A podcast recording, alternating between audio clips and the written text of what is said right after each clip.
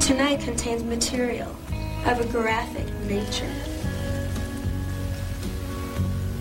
Viewer indiscretion, I mean viewer discretion, is advised.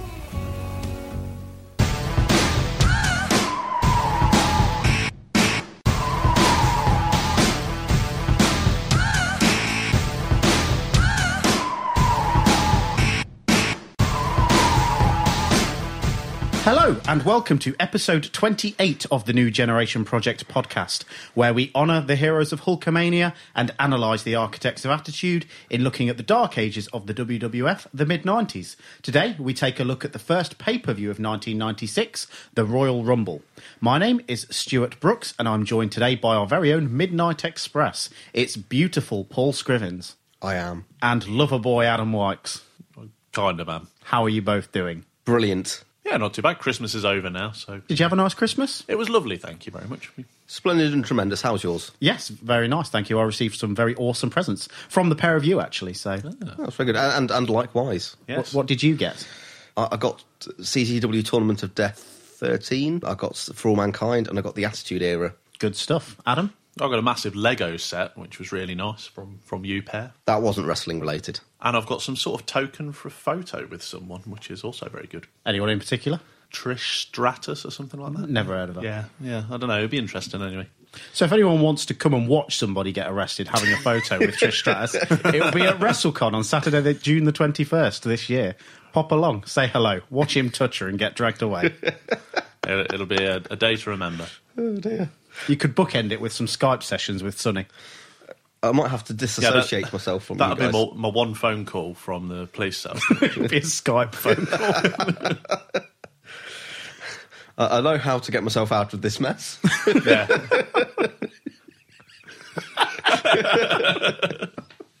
I don't know how that would work.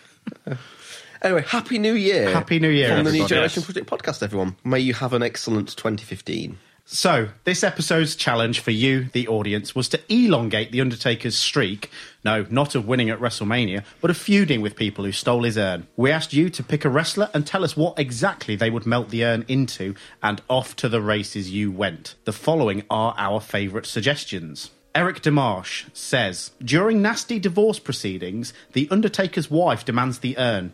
She plans not to melt the urn down, but to do what most divorced women do with their ex husband's crap sell it in a yard sale for an unreasonably cheap price, then talk shit to their friends of how good they feel, not caring about the money they missed out on. Will Clarence Mason be able to save the day? I've got Stephen Downton, who says the Dungeon of Doom cross Federation barriers and steal the urn before disappearing. The Undertaker and his rotund sidekick Paul Bearer must give chase to reclaim what was taken. Watch as Taker fights off rare white Bengal tigers to reach Sullivan's stable, only to find that the urn has been melted into a fine paint in order to draw moons on Kamala's belly. Kamala, now Super Kamala, and Undertaker face off one more time. Super Kamala gains the upper hand until Paul Bear remembers he keeps spare urns and uses one to inspire Undertaker to victory. Everyone wins, Taker gets a new urn, Kamala gets his moons, and everyone is distracted long enough for a tickled Jerry Lawler to cause some mischief elsewhere. Good times. Very nice. They should totally do. You remember the kennel from hell, right?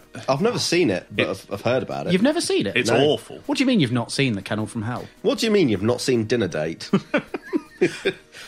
But they should do that with rare white Bengal tigers. Yeah, but I th- I think the difference is that sleepy sort of dysentery dogs are different to what would be angry tigers. that are quite rare and quite endangered and probably quite difficult to get hold of. yeah, it would definitely be seen as some sort of horrible animal cruelty. But that's what they should have done. took a broft. After beating Skip at SummerSlam 1995, Barry Horowitz once again goes on a terrible losing streak, even after he had embraced his Jewish heritage. Shaken by his continued, continued losses, Horowitz turned even further towards his religion to help him. Horowitz became much more radical in his beliefs and sees The Undertaker as a true demonic force that must be purged from the World Wrestling Federation. As part of his plan, he steals the urn and holds it as the key to Taker's power. He then melts it into a Jewish star to remove its evil and hopefully use it for good. This leads to WrestleMania 12 Horowitz and Undertaker fight in a casket match, another casket match where Horowitz is unfortunately afraid of caskets, a story never, never before seen in WWF casket matches. Who will win in this colossal clash between the Hasidic Vedic Hero and the Undead Titan. Uh, I I think that's very good. Yeah, very nice. Corey McChrystal. Duke the Dumpster Drosy steals the urn and melts it into a new golden trash can. Oh, nice. Finding power in the can, the dumpster ascends to main event heights that are certainly not influenced by Vince's infamous boast that he could turn the PWI 500's 500th place wrestler into a star. No, siree, it's the urn. Harry Green says, I think the Iron Sheik would melt it down into a humbell, whatever that is. Jeremiah Allen. Shawn Michaels steals the urn and fashions it into his lost smile. when the, when the smile starts to get over, Sean buries it to Vince, and the smile spends the remainder of its contract jobbing on superstars. Good stuff. Greg Diener. Kurt Angle steals the Undertaker's urn and melts it into a gold medal for himself to go along with his actual Olympic gold medal. In every match, Kurt wears the medal around his neck to make sure he doesn't lose it. As a result of possessing the urn slash medal, he possesses all of Taker's magical powers and strikes all of his opponents with lightning and starts to dress all in black to tease the Undertaker. The result is the first ever casket slash gold medal on a pole match, where the object is to get a gold medal of a pole, wear it around your neck, and then stuff your opponent in a casket.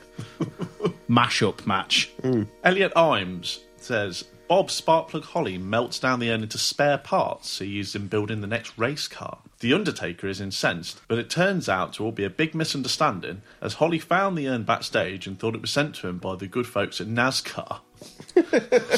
the feud ends with The Undertaker and Holly becoming friends as Taker attends the Indianapolis 500 to do the traditional gentlemen start your engines announcement, adding the, at the end, do not rest in peace. Win this race, do not die. Anything, Buffy with, thinks an urn was sent to him by NASCAR. any, anything with Bob Holly in it gets my vote. yeah. Oh, that's why I gave that one to Adam, being a big Bob Holly man. Clint Halford. Jeff Jarrett has stolen the Undertaker's urn and turned it into somehow a golden guitar. It must be very small because I don't think there's that much urn, uh, that much gold in the urn. Sorry. He may never draw a dime, but he'll definitely draw gold. Austin Beatty. Vader comes in and melts the urn into a clock. What time is it? It's Vader's golden clock time. that's it. That's brilliant. Tim Emmel says Undertaker's urn is stolen by the Big Boss Man to store the Big Show's dead daddy's ashes in. Uh, triple threat match with the urn hanging above the ring. Good stuff. From Scott Cavaliero, Paul Burchill and Jean-Pierre Lafitte join forces and steal the Undertaker's urn and melt it into gold doubloons. I love that word. They both split the gold and go their separate ways. However, the IRS catches up with them and takes the gold as they forgot to pay their taxes. Schoolboy error. Gary Graham. Razor Ramon steals the urn, and after buying the house from the kid from the first In Your House, he has crafted it into his very own golden shower. the twist is that even Razor cannot afford to live there that long since he cannot pay the air conditioning bill because of that mullet headed wanker, Todd Pettingill. nice callback there. I, I like that. yeah. Ben Dorber, Gordon Brown steals the urn to replace the UK gold reserves that he sold on the cheap. I have to say, I do like the ones that just call in p- random people outside of wrestling. yeah, and that, that that's fair enough. Gordon Brown did do that. A little bit of politics. Dan Davis. After some rotter, let's say Razor Ramon, for example, destroys the arrogance prototype after a tough bought match, Rick Martel comes up with a plan to redeem this matter by taking the Undertaker's urn off Paul Bearer during a squash match against Dale Wolf. Is that a real wrestler? Yeah, he's one of the jobbers from Superstars. Oh, I've never seen Raw, it. yeah. The next week, we see Rick Martel at the Arrogance Factory boasting about his new fragrance, Golden Arrogance, in where we see the urn get melted into a new prototype. One whiff of Golden Arrogance is enough to make any hot blooded female want a piece of the model. The secret ingredient? The ashes of what was in the urn. A week later, Rick is facing some bum like Aldo Montoya. He's got him in the Boston Crab until The Undertaker comes out. Rick quickly rushes to Golden Arrogance, Rizaby cacking himself. Taker prepares to punch Martel until he sprays the perfume in Taker's eyes. Ah! My eyes! I can't see. Taker screams as Paul Bearer is gutted. He can't hide his shame. This leads to a match at In Your House. Are you blind? Jesus! Taker wins and goes on to face some generic giant. Martel goes back to the Canadian Indies, but with a decent payday behind him. Well, thank you very much for all your suggestions. This was actually a really hard one because there was, I think, something near 70 suggestions. and Wow. They were all very, very good. Some of them, as usual, were a bit too offensive for even us to read out. But yes, they were of an extremely high quality, and hopefully, we'll keep up with some good questions to give you guys good things to come up with. Quick note before we start the pre show there's a couple of matches that were announced in WWF Magazine at the time, but never came to fruition. Ah. Firstly, a WWF Tag Team title match was set to pit the Smoking Guns against Sid and the Kid. But as mentioned last episode, Sid is temporarily gone due to a shoulder injury slash reluctance to do jobs slash softball. Secondly, there was due to be a WWF Women's title match between champion Alundra Blaze and challenger Arja Kong, but well, we all know what happened there. Oh, dear. And rumours online at the time seemed to speculate that there was a midget tag match to be added to the card. But I have no idea who would be on that, as you know, they don't have any midgets. So it, it, we've been a while since we've had a pre-show. A lot of the previous Yeah. in your houses haven't had them, have they? So No, it's something that they they did quite consistently for a bit, but then they seem to have petered off. Yeah, I think they were still around. They've just not been included on these home releases, but this is now the free for all. This is the Hmm. show that airs sort of half an hour on the preview channel before the actual main pay per view starts, and it will remain that way until they invent another show in mid 98. Heat. Sunday Night Heat, correct. So So, that, that, that used to be on before all the pay per views. yeah, so that filled the lead into the pay per views yeah. prior to I that. quite And obviously, like, I quite like that idea. what it's designed to do is to just get you a few extra last minute buys on the pay per view. I actually thought they did a pretty good job with this little pre show. Yeah, I, I, thought so. really liked it. Yeah. Uh, to be honest, I've always enjoyed the pre-shows in terms of they're always quite interesting, even if they wouldn't say they're all, all good quality. I think you have to get over the fact that you have to deal with a lot of Todd Petting Yeah. on them, but I don't think he was particularly irritating on this because he wasn't there for a great deal of it. Yeah, it wasn't half an hour of him wandering around. Trying, like- and before it's been him just saying, "Quick, buy this now, buy this now, buy this now," and it wasn't all of that. There is a force that walks among us. The creatures of the night have spoken, and I do intend to deliver. A power that's immortal. A fury that has taken men's souls. A dangerous dark rage burns within. A passion consumed by the quest for WWF gold. The Undertaker. I will fulfill my destiny. Let the Hitman Heart. You're talking about the excellence of execution. Well, Undertaker, wake up to the real world. The WWF Championship. Welcome to the dark side. Live on pay-per-view. so we get an Undertaker promo video to open. It was quite epic. really good. I think this is the, One of the fir- best promos we've seen. It's the first one that we've seen that is really kind of approaching that sort of caliber that they we all know they reach in the Attitude Era. Really quite slickly made, good voiceover to it. And considering the fact we've seen all of the Undertaker's matches, he's not had any good matches really. Yeah. But they've managed to get enough clips out of the various bits and bobs that he's had to make this look really, really good. Particularly that choke slam on um, Triple H. Triple H, yeah, from the Survivor Series match. I thought it had quite a cinematic quality to Yeah. it as well, especially with the hand reaching out of the ground and the silhouette of the Undertaker. It's really highly stylized, very slickly done, brilliant. Taker says it's his destiny to be champion. We get the monolith opening and we cut to Doc Hendricks and Todd Pettingill. Double trouble. There's an interesting situation for a pre show match we've got here. When wrestlers earlier drew their Royal Rumble numbers, two people drew blanks. On the pre show, they will face each other with the winner getting number 30 and the loser getting number one. I really like that idea. I, Yeah, think, it's I great. think that's a brilliant idea, and they should do things like that more frequently. Thanks, Vince. I'm standing here with Vader. The first time we'll hear from him, and I'm surprised. James E. Cornett, what are you doing here? I'm full of surprises. I'm full of surprises, and this is the kind of thing that you wait your entire life for. I have the chance to guide the career of the most powerful force that will ever dominate the World Wrestling Federation. And today, at the Royal Rumble, he's going in there with 29 other guys. His sole mission to destroy, his sole purpose to create mayhem, and his sole objective to be the winner of the Royal Rumble today. So that he can get that title shot at WrestleMania! Get up in there from the power of the Rocky Mountains and Boulder, Colorado. I bring you the Prince of Power. Tell me, Jimmy, tell me, tell the whole world. What time is it? What time is it? You know what? The WWF is about ready to find out what time it is. 29 professional wrestlers are about ready to find out what time it is. Diesel Undertaker, it don't matter who, it don't matter when. brother! I'm here not to look good. I'm here to cause pain, destroy each and every wrestler in the WWF, and become the next WWF heavyweight champion of the world. It's Vader time! All right, Todd, it sounds like it's Vader time. Back to you.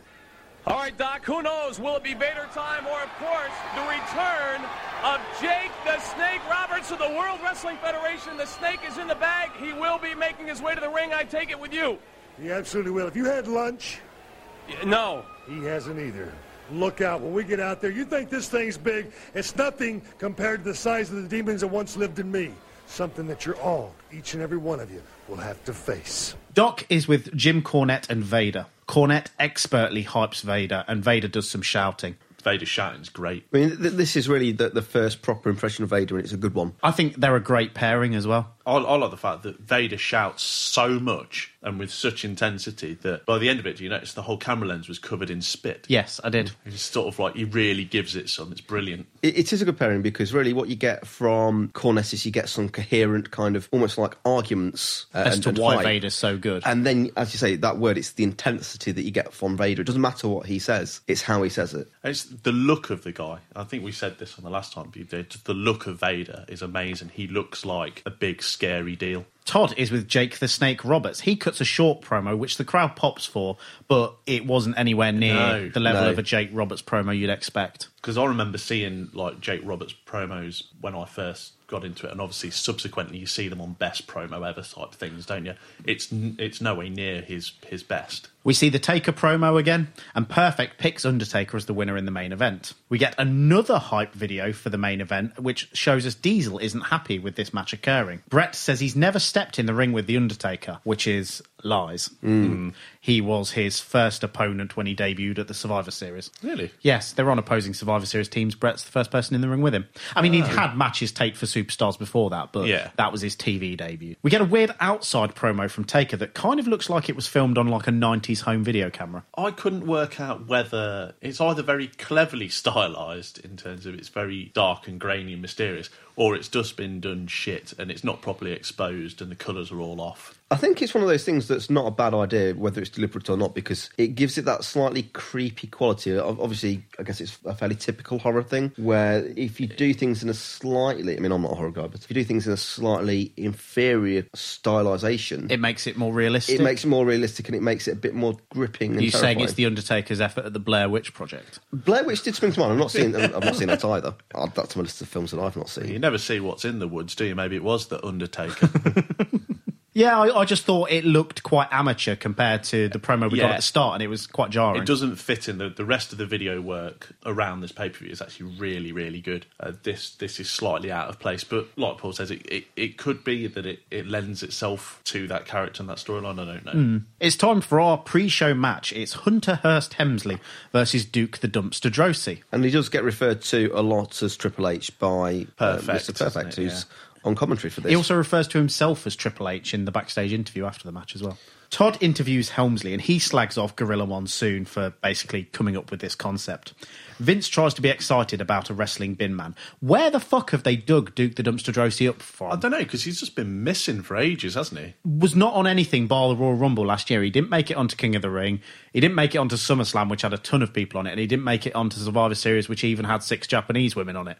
And Yeah. yet somehow here he is back for the Royal Rumble. I did like Triple H's comment as he walks off saying, "You "Tell the fat lady she's on in five minutes." But did you notice he dropped his sort of blue blood accent for Yeah. that line? He started off doing the sort of William Regal esque, Yeah.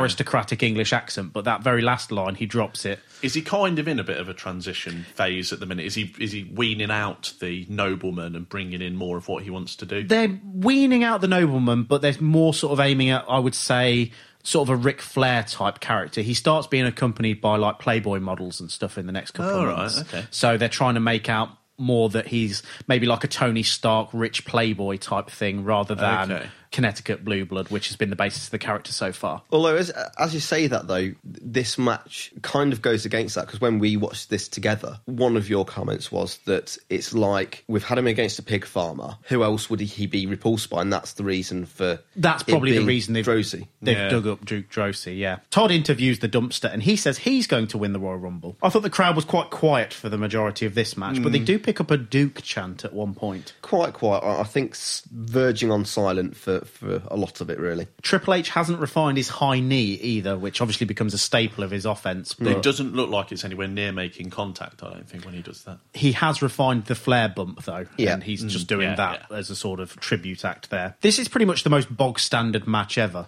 Yeah. There's, there's nothing bad about it. There's nothing good about It's it. very run of the mill, isn't it? yeah. Although I think you quite liked a Duke Drosy suplex, didn't you? Yeah, no, I, I, I thought this match was, was okay for for kind of a pre-show match. I wasn't expecting anything great from it, but it was there perfectly been, acceptable. Has there been much build into it whatsoever? To this match itself, no, Yeah. none. So, so that that Well, explains they- they only some drew of the blanks today, didn't they? The, the lukewarm reception from the, the crowd, really. But I would thought have thought with a pre-show match, what you'd want to do is kind of get a semi-energetic match on there to Yeah. convince people to order the show. So Mm. maybe something with the one, two, three kid or Hakushi or someone like that. Triple H is relatively well established as a heel, but nobody cares really about Duke. Yeah, because he's just not been used He's for not a a big year. Mm. enough face to warrant this match. Is is perhaps the problem. The finish comes anyway when Duke bumps Tim White accidentally and Triple H clocks the dumpster with brass knuckles for the three. I still don't like brass knuckles, by the way. The thing about the the nooks that are being used now don't look metallic in any way, do They they? look plastic. Yeah, they're they're, they're white plastic. I think, don't they? Because I They,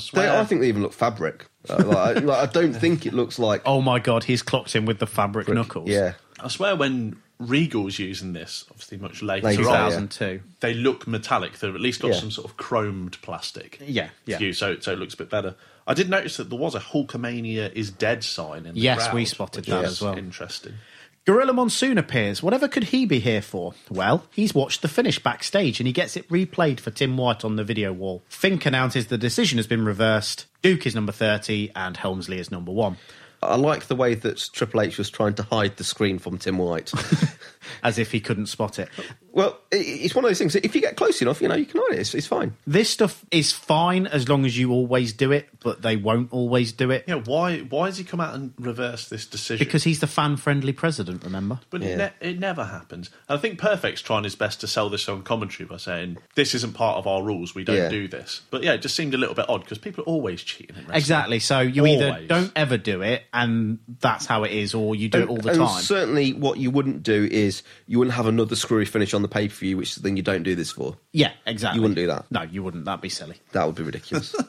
We get a hype video for Goldust and Razor. Todd refers to Razor as Goldust's Latin lover. Hmm. I wonder how he feels about that. This is also another amazing video package, I thought. Really, really well done. it's quite an extensive beatdown that Razor puts yeah, on. it's the Goldust good back- last five minutes of Raw on the episode it happens on. But uh, but it's also it actually looks quite intense. Yeah, for the time, it certainly looks a lot different. Yeah, it, it was it was interesting. It also features Doc Hendricks saying "Holy shit," and it doesn't get censored. There's lots in this package, so I'm assuming this has been happening quite a lot on Raw. Well, it, it's the finish of the Raw before the pay per view. I thought the, his, his heart razor tattoo that he exposes on his chest. The It's thing is, they say it's tattoo, but it's clearly drawn on with it's- face yeah, paint. it's, it's like a body paint thing, but it's just, it's brilliant. The bad guy became the mad guy and beat the crap out of Goldust. And yeah, I've got it down as being a pretty unique looking angle for the WWF at the time. They Yeah. didn't do a whole lot of this kind of thing. Out comes Shawn Michaels for an interview with Todd. Shawn dances around and poses even after his music finishes. He's gurning again.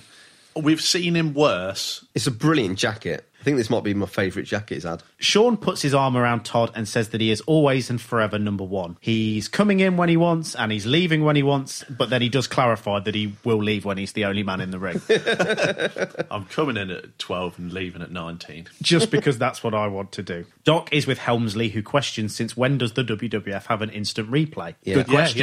Yeah, I'm on your side on that one. Going back to Shawn Michaels, we, we noticed his hair, didn't we? Yeah, his hair is a lot more sort of 90s curtain style, like your hair right right now, Adam? It's a bit. Well, I did get it highlighted yesterday. It's a little bit boy bandish at the front. Yeah. Wouldn't you say? He's he's trying something different. I think he's trying to you know drag himself into the nineties. It is ninety six after all. Uh, Yeah. we- Kicking and screaming. We've broke the back of the nineties. You may as well get with the hairstyles. but I d- I, don't know. I can't really picture where he goes with this. It's not a mullet anymore, though, is it? No, you know, he's he's he's laid that one to rest, which is a shame. Helmsley claims a fan threw something at him, and that's what was in his hand when. Yeah. I, I do like that blade because at the same time you've got that on the screen, haven't you? Where it's clearly just picking it out of his boots. yeah. I And like that. Doc confuses the terms minimum and maximum. Maximum, yes. He says the maximum he's going to have to be in is an hour, where it's like, no, that's the minimum. It's Sunday, the 21st of January 1996, and we are live from the Selland Arena in Fresno, California, in front of a sellout crowd of 9,600. And they all paid to get in. The show drew a 1.1 buy rate, just over 250,000 buys, for a company gross of $3.56 million. This was up from the 1.0 buy rate for the 1995 Royal Rumble and was the company's best buy rate since WrestleMania 11. As with the rise for the price of the B pay per views that started with In Your House 5, the Royal Rumble also marked a price increase for the A shows, with the price rising from $24.95 to $29.95, something that Eric Bischoff obviously ripped on the WWF for on Nitro. Sonny is in the bath. What a great way to open a pay per view. With Wicked Game playing in the background. Yeah, I like this. I I almost missed it because it's very very brief, isn't it? Yeah, it's like 10 she's- seconds. Yeah, and I always think I was writing something down and just caught a leg out my periphery and You had to pause it, didn't you? had to go back and rewind it. Different to things that they've done before, markedly different. There is a naked woman there. Fuck those bubbles is what I've got written down. it's the only time a bubble bath has ever been a bad thing.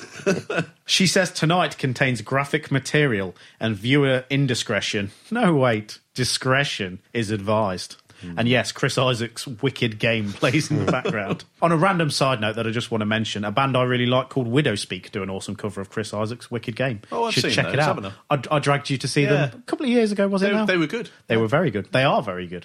So they first aired the this program contains footage of a graphic nature warning on the January the eighth Raw as they were airing the Bret Hart British Bulldog in Your House Five match on free television, and obviously that was you know a rather bloody Yeah. affair. Quite quickly they worked out they could do something a little bit different with that graphic footage deal, Mm. and the next week they worked out they could just have Sonny doing it in erotic poses. Excellent. And it carries on for mm, a good couple of months Fair enough. sometimes she's on a beach, sometimes she's leaning over a pool table, sometimes she's in bed, sometimes she's in the bath.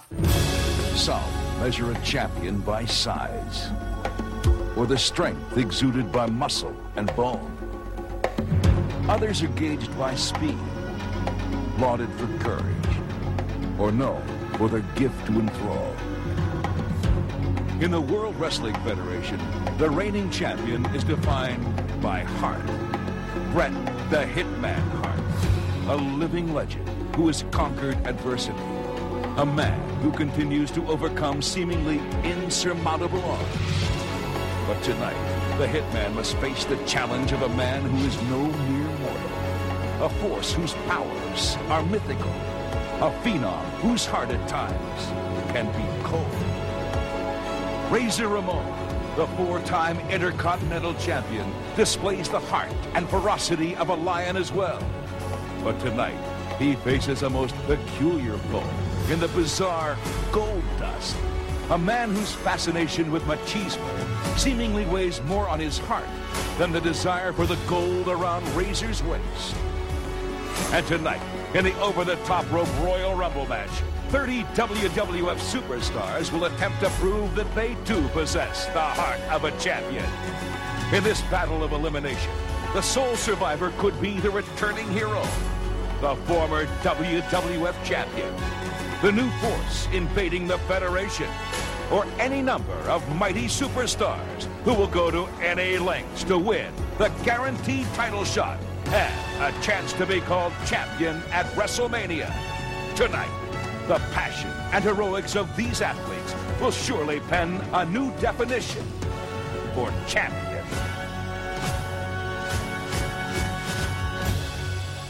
Another promo, this time hyping all the major matches. Again, I thought this was pretty good. It goes through the main event, the Royal Rumble and Goldust Razor, which, yeah, are the big ones here. Yeah, I d- I don't know whether they've got someone new on their sort of video package side of things, but they're doing a really good job on this. Pyro explodes as Vince McMahon welcomes us to the Royal Rumble. He is alongside Mr. Perfect, as our good pal Jerry Lawler is in the Royal Rumble and therefore Mm. not on commentary. I think that's not a great thing. Oh, I thought Mr. Perfect was better this time. He's better. I just don't think that. I think Vince needs someone with a bit more pop to go with him. Yeah. And so it's not necessarily Perfect's fault, it's that it's difficult to work with Vince. I think it's a different commentary style in that Perfect isn't always going for the comedy that Lawler does. He's going for the more sports kind of feel, if that makes sense. I, I think Perfect would be much better as a play-by-play guy, while as that's kind of Vince's bag, isn't it? He needs someone he's like attempting it. He's trying to do it. He's he's decided that he's going to do it, and he's the boss, so he's going to do it. But he needs someone like Lawler who's got a bit of a sharper wit to counteract what he's doing. A commentary team I think I'd quite like to hear would be Jim Ross and Mr. Perfect. Yeah. Yeah, See, that's- see how I- those two would work I together. quite liked Mr. Perfect on this. He was definitely better than Survivor Series, where it was Yeah. blatant he'd not watched any WWF in a long time. Mm, it sounds like he knows his stuff a bit more now. Our opening bout is Ahmed Johnson versus Jeff Jarrett. We saw the main setup for this match way back when we watched In Your House 5. You remember he smashed the gold record over Ahmed's Mm. head and Ahmed no sold it and chased him. Yeah, that was good. But he did. He whacked him hard with that, didn't he? On the January the 8th Raw, after Ahmed had won a squash match, Jarrett attempted to attack the Big Johnson from behind and nail him from behind with a guitar. Ahmed, however, spotted the attack, avoided it, and proceeded to smash that particular guitar while Jarrett skulked away. You know what's really difficult about Ahmed Johnson matches? When you're trying to write out the notes like I do, you sometimes refer to people by their first name and you sometimes refer to people by their surname. It feels wrong typing Johnson. I, I just can't, you know, use that as a regular sort of Johnson does this kind of thing. It has to Mm. always be Ahmed because otherwise it just sounds a bit phallic. Hmm. Mm. Bit Austin Powers. A gag. bit Austin Powers, yeah. Out first is Jeff Jarrett to mild apathy. He has his flashing jacket, flashing glasses, flashing trousers, and a non flashing guitar. Yeah. It just looks like a cock. They should give him a, a flasher gimmick. Come out in a Mac. A flashing Mac. Wouldn't it be non beneficial for a flasher to have flashing clothes? It would announce their arrival. It would, but that's what makes Jarrett so different. Such a bad flasher. he's got a gu- he's got his guitar, which is the first time I've seen him bring it to the ring, is it? Yes, yeah. And it's definitely a proper guitar, which will come into play a bit later. It's not one of those sort of balsa wood explodes in a cloud of talcum Thi- powder this guitars. this is a guitar.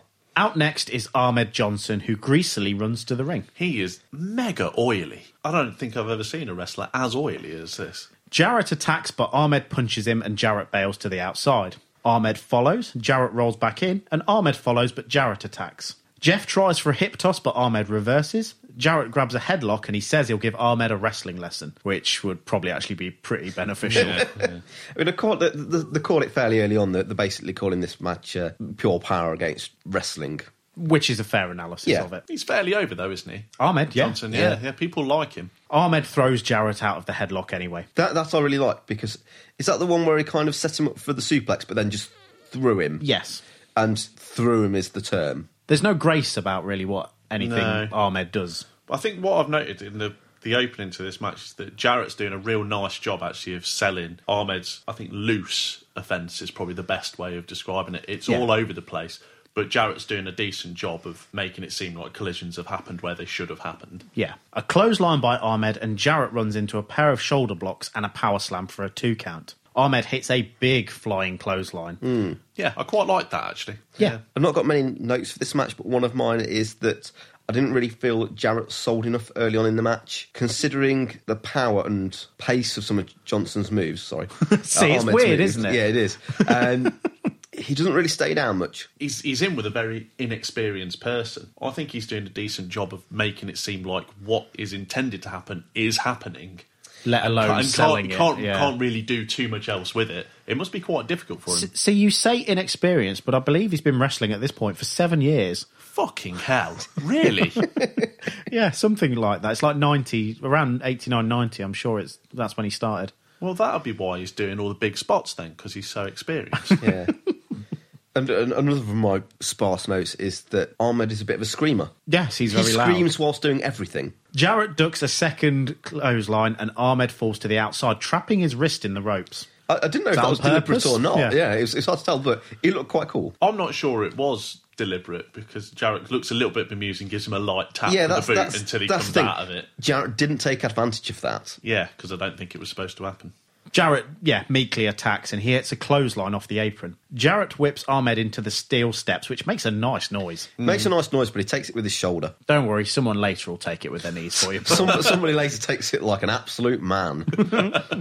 Back in the ring, Jarrett hits a boss man attack and does some strutting for some actual heat, so he has managed to garner something. Yeah, it's, it's weird the, the kind of level of apathy for Jarrett, I thought, considering that Johnson's quite over. And I, I think Jarrett's quite a good heel, personally. He's I think he should get a better reaction than this. he's really detestable, and he does get a good reaction when he struts. Yeah. I think they, they might have been a bit tepid towards him, but it is Ric Flair strutting, isn't it? And Yeah, Then some, yeah. Well, and then it kind It's of the like morphs double into fingers. Yeah. Owen Hart's woo thing. Yeah.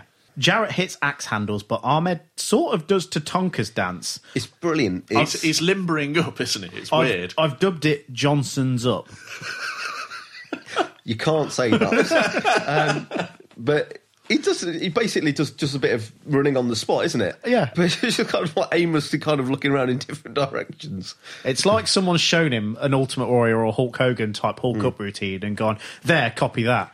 And he's sort of mildly missed the point. But then he does a really good catch as as Jarrett tries to attack him off the top rope. He does. He catches Jarrett in a bear hug. A clothesline by Ahmed, and he, yeah, screams something before hitting a nice spine buster. I do like his Mm. spine buster. Like we said before, it's, it's just it's a good spine buster, but without the rotation that you know um, Arn Anderson, or Triple H yeah. has. Yeah, Jarrett bails outside again, and Ahmed hits a huge tope over the top rope, landing head first in the guardrail. I called this stupid. He, he actually lands on his head. Yeah. Like straight on his head. And to his credit, he just gets straight back up again. I, I was quite surprised that he didn't actually injure himself doing that. When he does spend loads of time injured, doesn't he, Armored Yeah, Johnson? yeah. Is that because he does stupid things like that? I think so. The way I tried to describe it to Paul wh- when he and I watched this was, you know, the phrase "learning to run before you can walk." Yeah. Well, I believe Ahmed Johnson is trying to learn how to skydive before he has learned how to walk, Hmm. and he just hasn't got the basics down at all. But he's going to try something ridiculously advanced and difficult, and it looks quite cool because he's a three hundred pound bloke like, Yeah, flying yeah. through the air, Yeah. but he doesn't know what he's doing. I've got to say, it's- he he must be quite a brave chap. Yeah. To try that at his size, kind of, and he must know he doesn't know how to do it. I don't think he does. That's the problem, and it might not necessarily be bravery. It may just be stupidity. Okay. Perfect observes that it's lucky Ahmed landed on his head, so no damage was done. Ahmed rolls Jarrett back in the ring and heads to the top rope, and he misses a cannonball. Again, this is what it just looks so out of place, doesn't it? Yeah. Him even trying that. It's Brian Cage doing Rey Mysterio's offense, except Brian Cage knows how to do a six one nine. Yeah, and that's amazing. And I will say again, if you've not seen that, it's worth looking at. But yeah, what is Armored Johnson trying to do? it's, it's lunacy. It's like again, somebody's probably given him a tape of someone like I don't know who's a good big guy from the eighties. Someone's shown him like a Bruiser Brody tape and said, "Here, this is what you know, sort of good big men do," and they've accidentally taped over it with like a Rey Mysterio highlight tape. and Ahmed's sitting there furiously scrawling notes like Hurricane Rana, Tope, shit, man, how am I going to do all of this? Well, he's actually done a good job selling the knee because it allows Jarrett to lock in the figure four. And it does get some heat, and the crowd sort of rumbles for an Ahmed comeback. Yeah. He does manage to reverse the hold, but Jarrett fights back out of it anyway. Jarrett works on Ahmed's knee some more and looks for another figure four, but gets kicked to the outside. While out there, Jarrett grabs his guitar and heads to the top rope and smashing the acoustic instrument over Ahmed's head on his way down, giving Ahmed the win via DQ at 640. It was a really sick guitar shot because I reckon that would bloody hurt. It's not a gimmick guitar, is No. my next note. It's not one that explodes into a No, powder. it's, I- it's a it's- fully strung guitar as well. But it's not one of those solid, solid guitars that we've seen either. But the thing is, it doesn't. Again, it snaps very cleanly into two pieces, doesn't it? So that says to me that okay, it might not be a full, solid, solid guitar, but it's not the balsa wood one. no. And I, I was also thinking that, you know, if I really, when I see myself, I've got a guitar, and I really want to smash someone over the head with it as hard as I could, I would look like Jeff Jarrett did it. Yeah. And there Yeah. was there was no holding back. He just like whacked him as hard as he could. I like that commitment. I like, I, I like the fact that Ahmed just ends up wearing it like a big necklace. almost. Ahmed wakes up quickly and he isn't happy, so he sprints after Jarrett. Uh, this again, and this is like we saw before in Your House Fire. He sprints really, really fast after him, but as soon as he gets within like about five yards of the curtain, he just stops and starts to walk. It's like just, just lit- literally five more yards, Ahmed. Uh, He's gassed. He's done. It's out. Thoughts on this match? I quite enjoyed it. Enjoyable to watch, scary at times. Yeah, I, I really liked it. It was it wasn't a great match, but it was it's entertaining, isn't it? It's really entertaining. There was enough stuff happening in it that made you think, "Holy shit! What the fuck is he going to try next?" Yeah, it makes me want to watch more Ahmed Johnson matches. Because you just want to see whatever crazy shit he's going to try. It's not going to be boring, is it? Probably not. Well, I hope not. And we all know what his promos are like. He's absolutely green as grass. Is the problem? Like After despite the seven fact- years. Yeah, but he can't do the basics and he doesn't understand the basics, I don't think. But he's trying. He, he, he skipped wrestling for dummies and he's gone to wrestling for experts and he's just going straight for stuff out of that book. I think he's, he's a little bit of a victim of being too good in terms of a character. So he's he's so popular that they're thinking they've got to put him into matches. He- yeah, they've he's- got they've got to because he's he's a draw. Yeah, he's pushed quite heavily and they had quite big plans for him. So he's got to have a particular level of competence that he doesn't have. So he's sort of bypassing that level of competence with even more advanced stuff that perhaps he thinks makes people won't notice his lower level lack of competence. Hmm. Mm. If any of that made sense. That was about as sensical as an Ahmed Johnson promo. it was a bullshit finish as well. Yes, it was. Yeah. So you know how Jeff Jarrett just reappeared? Does he go away again? He's gone again. he would What stick was it about this time? He would stick around until mid-February before leaving over what is described as a contract dispute. This is the last we'll see of him in the WWF until December 1997, but I'm sure we'll catch up with him when we pay one of our visits to WCW. With the booking of this match, uh, you can sort of safely assume the WWF thought he was sticking around because surely if they knew he was going, they would have just had Ahmed squash him. Yeah, was the- Which the- would have the- made sense. The feud in my head is still very very active. Yeah, and on the few television appearances Jarrett has after this, it does appear to continue the feud. So whether they were heading into sort of mania with this as a match, possibly, but yeah, Jarrett s- doesn't stick around long enough for any of it to come to fruition. You know, Billy, just a few hours, we're going to be defending our World Tag Team titles against Skip, Zip, and they got their uh, their, uh, their manager per se, Sonny, be out there. So uh, it's going to be a very interesting night. And by no means are we going to give up our titles. That's uh, something we didn't come here to plan to do. You know, Fresno, California, they say this is a place where everything happens at. Well, believe me, 1996 Royal Rumble, it's all going to happen for us. We're going in as the World Wrestling Federation Tag Team Champions because, believe me, we've worked very hard and gone through a lot of people to get where we are today. So, Skip and Zip, you might think that you guys are the newest thing to this Richard Simmons, but believe me, you are not. We are going in as the tag team champions, and we will lead the tag team champions.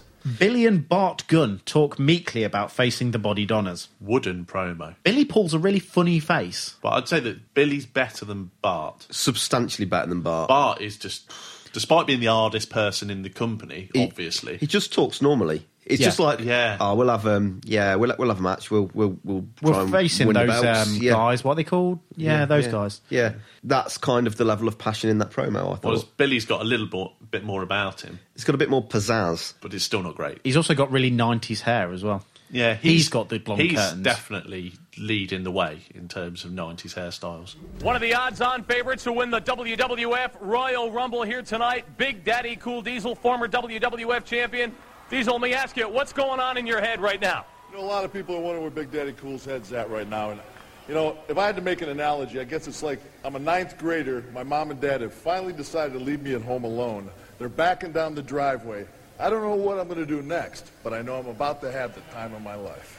Well, your best friend, the Heartbreak Kid Shawn Michaels, returns. There's a man named Vader who you've never faced before. You're going to have to go through these superstars. It's every man for himself. I mean, Shawn Michaels came out last year and did what nobody else has done. You know, he, he lasted the entire Rumble. You know, Vader, he's a big guy, but as far as I'm concerned, he's unproven in these waters. He's got to prove himself here first in the World Wrestling Federation. And I'll tell you right now, You know, I just looked at my watch. It doesn't look like Vader time to me. It looks like Big Daddy Cool time. Let me ask you, Diesel. Let's say you become the winner of the WWF Royal Rumble match here tonight. Who are you going to face? Bret the Hitman Hart, The Undertaker? Any preference there at all? You know, a lot of people are, you know, this, this whole thing with The Undertaker, I don't have a problem with The Undertaker. The problem I had was him being the number one contender. You know, I want my belt back. It doesn't matter which one I face. You know, hey, I hope they have a hell of a match, but as far as I'm concerned, neither one of them can match up to the Big D. Todd interviews Diesel, who says he's like a ninth grader whose mom and dad have allowed him to stay home alone. Random. I quite liked that that that kind of whole idea that it's something like I'm not sure what's going to happen, but I know I'm going to have fun. Yeah. I quite liked that kind of devil may care side to it. But I thought it fit more with his character pre losing the title. It was one of those sort of shitty wooden diesel promos that we came so accustomed to, and not this sort of rebellious character that he's started to portray. Mm, As we've worked out before, when Diesel does promos, he's got to pick one or the other. He's got to be calm or he's got to be shouty because we've seen what happens when he's calm that turns into shouty. It's just a train wreck. And obviously, he's chosen to be calm in this one. I didn't think it was, it's not the worst thing that we've seen him do promo wise. It was, it I was thought all it was right. o- I thought it was okay. I, I think the word said it. You know that word rebellious. I think is important, and I think the word said that that's what you picture if you're trying to relate to him as a kid. That that is relatable. and he doesn't stumble over his words. It's all for once, It's, no. it's pretty smooth, and that's a, a rarity. Maybe that's why he's gone for calm rather than shouty. Maybe he, he stumbles a little bit more when he gets a bit more shouty. He disses Vader and says it's Big Daddy cool time. Yes, it's not Vader That's- time. That's a bit lame. Our next bout is for the WWF tag team titles. It's the champions, the Smoking Guns, against the Body Donners, plural. So, do you recall the storyline where Skip and Sonny were training Rad Radford to become a Body Donner? I do. Yes, I, I was enjoying that. Well, on the 23rd of December, Superstars, Skip and Radford challenged the Smoking Guns for the titles, coming up short when Billy pinned Radford. After the bout, Skip and Sonny fired their grungy protege, leading to a bout between Skip and Rad, aired on the 6th of January Superstars. Skip won the bout following the interference of his new tag team partner, Zip. Zip is, of course. Mm. Doctor Tom Pritchard. Oh my god! So you didn't get that. I got it relatively quickly. Yes, Paul works out who it was. I did have. fairly A, I think I quickly. did have a couple of guesses first, but but I got there. What's he done to his hair? Yeah, he's demulleted. Yeah, quite spectacularly. he's gone whole hog. Yeah, he has. Oh, that's really upset me. Worse than the Billy Gunn one. Yeah, because I quite like Tom Pritchard. I, I really like Tom Pritchard. Jimmy Del Rey doesn't have his mullet when he turns up in WCW either. Uh, Oh dear. It's, it's all going wrong. But also, the name Zip. We'll get to that. Yeah. This match was announced on the January the 15th Raw, with announcer Jerry Lawler claiming that Sonny had persuaded interim WWF president Gorilla Monsoon to give her team a tag title bout at the Royal Rumble, despite the fact that their TV debut as a tag team didn't even occur until the 20th of January Superstars, where they defeated the future Headbangers. Oh, and if you're wondering why Vince keeps calling Zip flip, it's because that was originally scheduled to be Pritchard's new ring name until it was discovered that there had already been a late 50s, early 60s pop duo called Skip and Flip, and therefore the name was copyrighted, so poor old Vince had to come up with a new name for his new body donor. Vince will employ this tactic of photocopying an existing singles gimmick to create a new tag team more than once. I like Tom Pritchard. He's obviously an experienced tag wrestler. I think it kind of it makes sense from that side of things. They've done as good a job as they can of making them look similar, but Pritchard has got quite a unique unique body shape, I'd say. You always slagged us off for using the term unique body shape. But that was always when you were talking about Greg the Hammer Valentine. and Jim Neidhart. They've done a good job of making Pritchard pretty unrecognisable. If you were just a kid, you probably wouldn't. Ah, I didn't get it. Yeah. Yeah. Well, there you go. If you were just an Adam. If you were just an Adam, you, you, you wouldn't. get it. wouldn't get it. Out come the Body Donners, led by Sonny in a dress. It's not really a dress, is it? It's a skirt. skirt. A little mini skirt and some kind of top. But she switched from, you know, the shorts to the dress. She switched to something where we can then see her pants. You happy with that? yeah, I think that's deliberate. Sonny alleges that the Body Donners are the premier tag team in the WWF, and Perfect wonders aloud how exactly she trains them. the guns are out next to a brief but unsustained reaction, so they get quite a big pop when their music hits, but it dies Yeah. fairly quickly. Quite like their music. Perfect also claims that he knows that Sonny from behind. Yes. Billy and Skip start with a side headlock.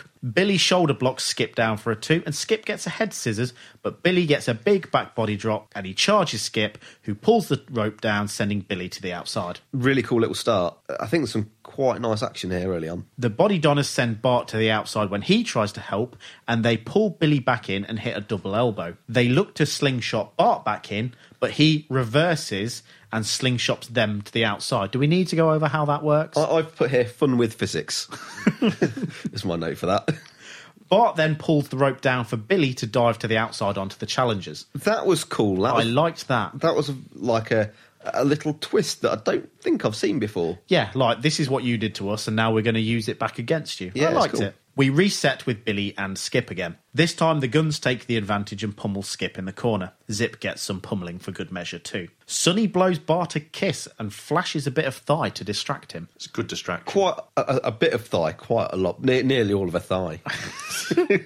but but yeah, I thought I thought this was quite an interesting first bit of managerial distraction. Bart tags in and locks up with Zip. Zip tries for some chops, but Bart sort of Hogan no sells them and hits Yeah. some knife edges of his own in the corner, followed by a gorilla press. Strong bloke. Yeah, he certainly does a good job of Yeah. that gorilla press. The body donners get a blind tag and Skip is back in. He does, however, get heart attacked by the guns.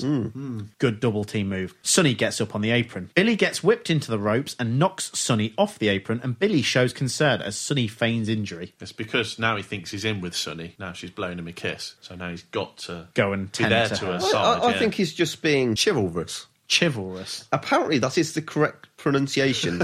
it, it shouldn't be pronounced chivalrous. It should be pronounced chivalrous. Where'd you find this Wh- out? from? wh- who told Um, you that? I heard it on. There's a Radio Four show called The Museum of Curiosity, and yeah, it was on there so at some point. Did they also? It's to do with the derivation of the word. It's I think it might be Latin, not French or French, one of something like that.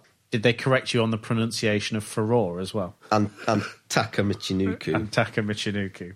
It was all a ruse, however, as the body donners attack and Sonny just sort of skips away. Yeah, she's quite happy about that. She just lots of kind of like little twirls as well. She's pleased with herself. Yeah, but she she by the way, she she just like minces off a little bit and then like twirls around. But her acting's really good. Perfect says, and I quote, Sunny is not like a lot of women, McMahon. She's smart. Yeah, he does say that. Back to the action, and Skip hits a dive on to Billy on the outside. And Vince begins his accidental calling of Zip as Flip. In the ring, Skip suplexes Zip onto Billy for a two count, and a tag to Skip, who doctor bombs Zip onto Billy for another two. I quite like the Body Donners double team Hmm. Yeah, stuff. there's a few few little bits like this. They do that Really whole nice. thing that the kid and Sid were starting to do in Yeah. terms of using each other as an offensive weapon. Yeah. The body donners work Billy over with Zip slowing things down with a chin lock, and Sonny pounds on the apron on the outside. Billy jawbreakers his way out of the chin lock, and Skip comes back in. He tries to go to the second rope, but slips and tries again, hitting an axe handle. Yeah, it was odd to do it. And the crowd pick up on that. The, the crowd makes some jeers or some noise for that little botch.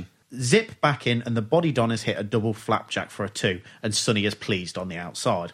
A messy looking sequence occurs where the donners hit each other, and then Billy and sort of everyone is down. Like, that didn't make sense. They were trying to do this thing where, you know, when you run the ropes, but the person kind of ducks down, so you go over and kind of run them again. Yeah. They tried to do that, but having one of the body donners in between. And then on the way back across, because the other body donor is getting up then, one runs into the other, who, Who then runs runs, into into, the- Billy. Like, but that wasn't like an offensive maneuver. That just looked wrong. It was a bit slapstick. It looked though. I thought it's quite cool the way that he went over his own tag team partner there. Yeah. And if they'd done something inventive on the way back, that would have been awesome. But it was a mess. Billy dives to make the hot tag to Bart, who punches the challengers in turn. Billy joins in as Vince bangs on about Flip again. The guns hit the sidewinder, but Sonny distracts the referee. Quite like their double team finisher. Yeah, it's really yeah, good. it's good. Skip goes to the top rope and hits a fist off the top to Bart, pinning him for a two count. Billy gets launched to the outside and the body donners work over Bart, setting him up for a double suplex, but Billy charges back in and spears Zip while Bart rolls up Skip in a small package for the three at 11.14. Sonny throws a paddy afterwards. Yeah, it was, it was interesting because Billy Gunn came from nowhere. Literally, kind of went like that. Is that your impression of coming from nowhere? It was, you know, th- that was cool. And I, I believe was the impression supposed to be that Bart Gunn fell on top into the pin because no, that's he, kind of he what was- definitely rolls him up on Yeah, he- purpose. Yeah, no, he does. But I, I kind of wondered if that was supposed to be how it was going to go with him up. Possibly. Yeah. Thoughts on the match? I really liked this match. I, I thought this was, um, I mean, it wasn't five star, but I thought it was a very good early card tag match. Yeah. I thought there was some good action. I thought the story was pretty good, and I thought that Sunny was excellent on the outside. She was brilliant as a manager. I'm less complimentary towards it. And it was a couple of the bits that were a bit clumsy, kind of took it out for me. And I think my main problem with the match is not so much what's happening in it, but the only person with any charisma that I could discern from it is Sonny. I don't really know enough about Skip. Zip's new to me, and the smoking guns are active but dull. So it just didn't really click with me too much. I mean, you've got a point there in the spoilers for going forward, but the tag division for the better part of 1996 is built around Sunny. So that tells you something about the level of the performers that are competing in that division. But I would veer towards more Paul's side on the match. I thought it was actually pretty good. Mm. For what it was and what it was supposed to be, I thought it was pretty decent. And there was some interesting stuff from the body donners and it was just a sort of solid title defense which is it Mm. didn't have to be anything spectacular and it was certainly better than say the smoking guns against the blue brothers or something like Yeah, that pritchard and chris candido are certainly more capable of bumping around and making the smoking guns look quite good and i, th- I thought it was a decent decent enough bout for where it was on the card and what it was supposed to do Yeah, Fair enough. No, but uh, genuinely, like I was not expecting Sonny to be as good as she was. I think she clearly. I I mean, I know people have said before about she's got a real love for the business and and you know how she got into it, and I think that's really evident from this that she really understands what she's doing, and, and not every manager does. No, well, you can kind of put that down to the fact she spent two years working for Jim Cornette, who certainly Yeah. understands managing. And she, she works it very well. She's not just like the pretty face that comes out with them. She's also the sort of spokesperson, the distractor, the spokesperson. She's very, very good at picking out the roving camera that's coming round Yeah. and doing the comments to the camera. Yeah. And that's something that Cornette's really good at as well. So maybe that's Yeah. something that she picked up from him, but it Yeah. adds a whole lot different level to them. It's better than Mr. Fuji, isn't it? I mean, you'll see quite a difference in level of performance when, for example, in a few months, Sable turns up and she's on the outside for Mark Merrow. You'll see the level of performance and how different they are between someone like Sonny and someone like Sable. I, I think her timing is very good. It's, it can't be easy. I'd say she's probably learned from the best in Cornet, who probably is the best there is at that kind of picking out your time to do those little bits and the Get time your to be the- character over, yeah. but also th there is a time for the manager to be the centre of attention. I do think there is scope for that within tag matches. I think it's done very well. Billionaire Ted's Wrestling War Room. And it's the same segment we saw from the Raw Bowl, but it's got an added little suggestion on the end from Ted that they call the hookster the boy toy. Hmm. These segments have already gotten quite bitter on Raw. There's one on Raw where they talk about how the hookster and the Nacho Man no longer have to take steroid tests because they're not in the WWF anymore. Which is a bit Yeah. close to libel And or it's- it- slander, I whichever one it is. I think we said this before that they just they come across as quite desperate. It's it's quite low and it's quite desperate. I do find it interesting the way that if they're just saying, "Oh, we need to get some of this." Can we buy some of this new generation from the WWF? Yeah, that's- Well, yes, yes, they can. Yeah. and, they, and they will. It'll work really well for them. Here- here's an idea, WCW. This is what you need to do. Lately, it seems Goldust has been trying to attract the attention of the Intercontinental Champion Razor Ramon. And man, has he ever! The Bizarre One's first declaration of affection came in the form of a gold letter at last month's In Your House. And Goldust has been showering the confused Razor with gifts ever since. Wait, what's that box of flowers? He, hey! Oh no! That's a personal foul! Unnecessary roughness! What's he doing? He wanted me to present you with this token of his appreciation for you. Uh oh. This is for you. Wait a minute, hold on. Looks up, there's a, a centerfold uh, of sorts of gold dust, and, and that usher better take on. Razor Ramon has had it, and who wouldn't? Obviously, the gifts have begun to get on the bad guy's nerves, raising the question what are Goldust's intentions? It became more evident that Razor was becoming more uncomfortable with each amorous approach. We began to wonder is Goldust after the Intercontinental Champion, or is the object of his desire the Intercontinental Belt? Goldust's lips are anything but sealed, and the bad guy has gotten the message loud and clear. After the androgynous one unveiled the tattoo of his Latin lover's name last weekend on WWF Superstars, Razor absolutely snapped. The Mad Guy showed up unannounced at Monday Night Raw and delivered a message of his own.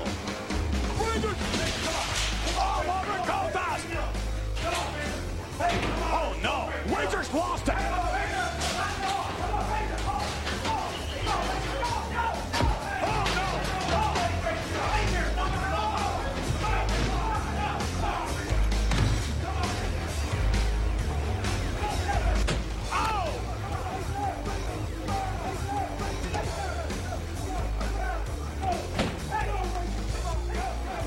Rangers gone back!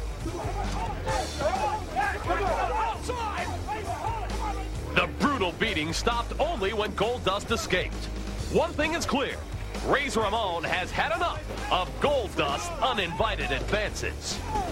Yo, all my buddies at Coliseum Video, guess who? Razor Ramon, the bad guy. I'm here at the Fresno Convention Center getting ready for Royal Rumble 1996. You know, here's a little history, chicos. This will be the bad guy's fourth participation in this extravaganza. But I have never been in the actual Royal Rumble event. Every year, it's been a title shot. The first year, the Hitman. The second year, IRS. Last year, Double J. And this year, Razor puts his most precious gold on the line against Gold Dust. Gold Dust, for weeks and weeks, you've been talking about how sexy Razor is, how he oozes machismo, how hot I am. You're right. Are you trying to play with my mind? Or do you want my gold belt? In a few hours, we're going to find out. Because I'm going to be gliding down that aisle looking so hot, and I'm going to be carrying my gold belt. You want it? All you got to do is take it. And gold dust? I don't think you can. Tonight, has Goldust played his greatest role, using Razor's machismo against him? Or will Razor be able to control his anger and control the match? We see the same Razor Goldust segment from the pre-show, and Razor cuts us a promo for Coliseum Home Video, and he basically just tells us he's never been in the Royal Rumble match. Yeah, which I thought was quite interesting. He's always defending his IC belt. Or challenging for the world title on the 93 one. Our third bout is Goldust versus Razor Ramon for the Intercontinental title. This match first began building at December 95's In Your House 5, with Goldust watching Razor during his tag team match and his subsequent letter that Razor was incapable of reading. We saw it furthered on the 1st of January Raw Bowl, where Goldust's usher passed the bad guy a bunch of golden flowers. On the 13th of January Superstars, IC champion Razor lost a non title match via countout to Jeff Hardy when the usher came out and distracted Razor Ramon with a centerfold picture of Goldust. As seen during the promo package for the match later on in that same episode of Superstars, after defeating Barry Horowitz, Goldust revealed his tattoo of his, as Todd put it, Latin lover. Vince McMahon interviewed Goldust on the 15th of January Raw, where Vince asked Goldust if he really meant what he was saying or if he was just preying on, and I quote, the homophobic fears of most men. Goldust's response to Vince was, and again, I quote, Mr. Television Announcer, is that an extra microphone in your pants or are you just happy to see me?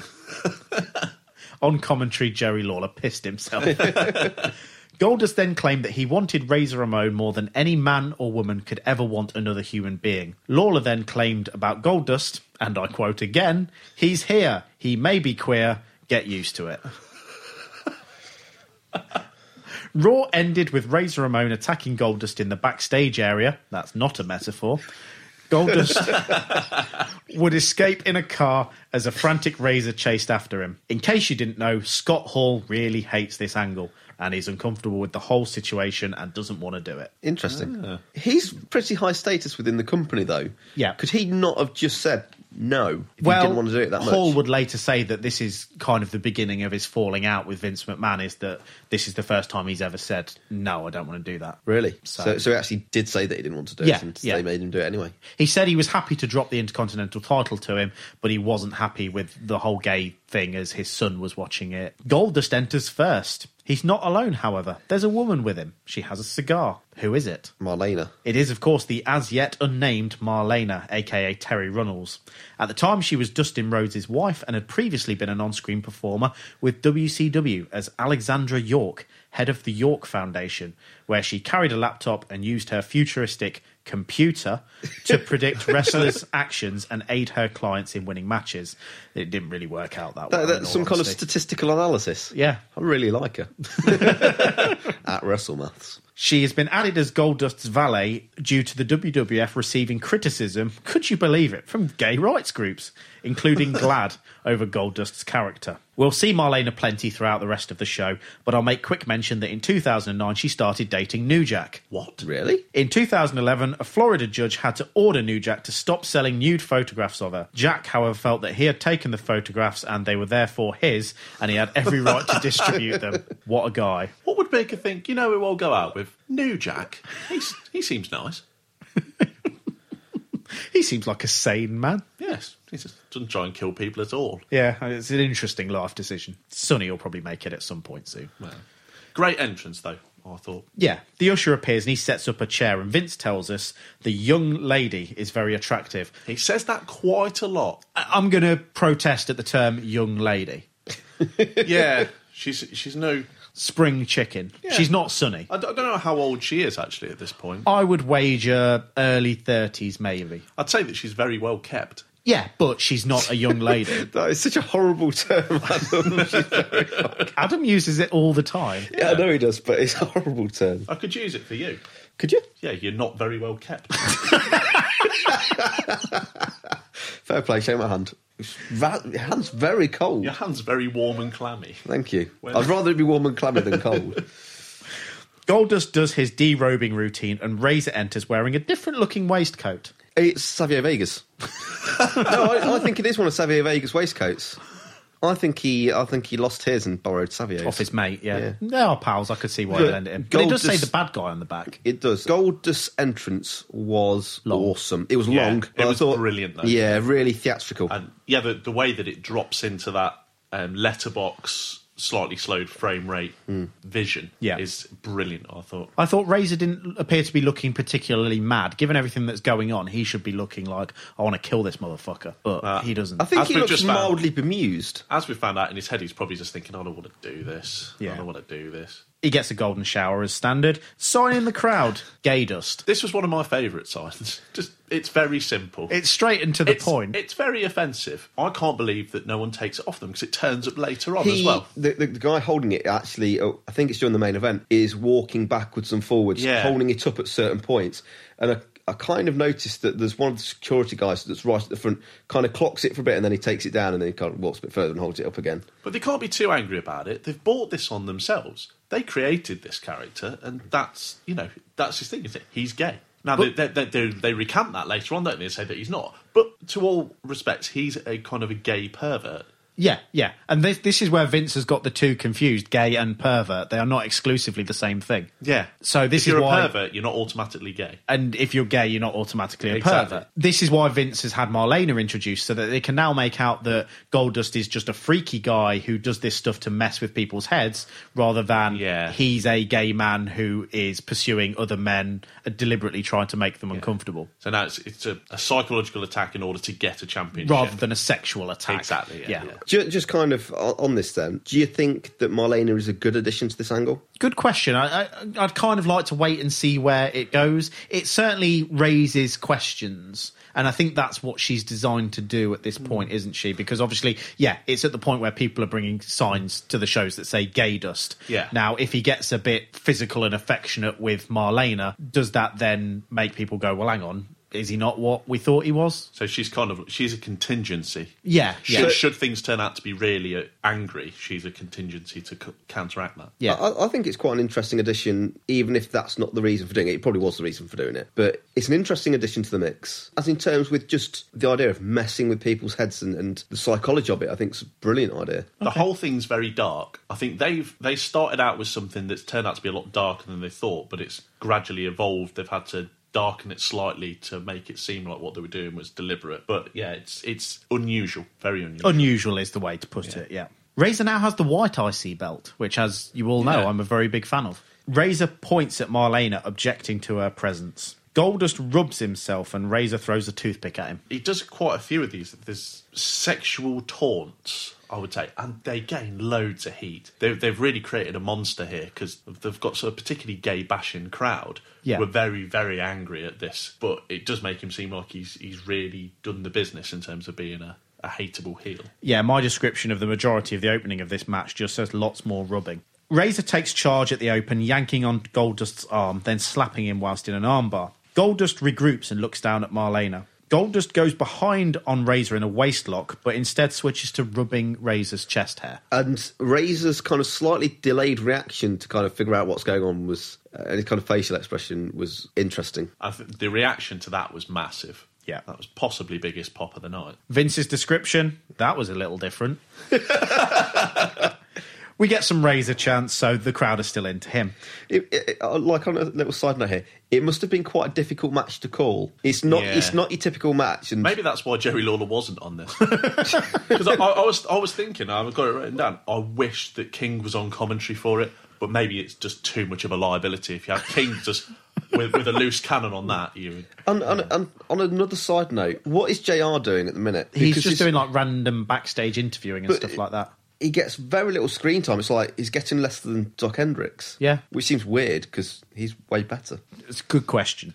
I'd say for the whole opening of this match because it is quite slow, isn't it? As as we kind of go through the the hide bit of action, move back, taunt, this, that, and the other. There's some really amazing camera work where they they frame everything with Terry kind of in the foreground, where you still get what Goldust is doing in the ring. Yeah. I think that's really really nice camera work. It's brilliant. Razor gets backed into the corner, so Goldust rubs his hair, and the bad guy shoves him away. Razor goes back to work on the arm with a hammerlock, but Goldust reverses it and hits a slap. Razor gets one of his own and then smacks Goldust on the ass, which he likes, obviously. I was really confused about that. You know what his reaction is going to be to smacking his ass. Why don't you punch him in the back of the head? in a, in a slightly different way. I think it's it tells the tale of how seriously Razor takes him as a challenger to his belt. Yeah. Perhaps in that he's treating him like a boy. Do you often spank boys? No. but that it's it's it, it is kind of it's like a generational divide symbol, isn't it? You've you've read the Beano.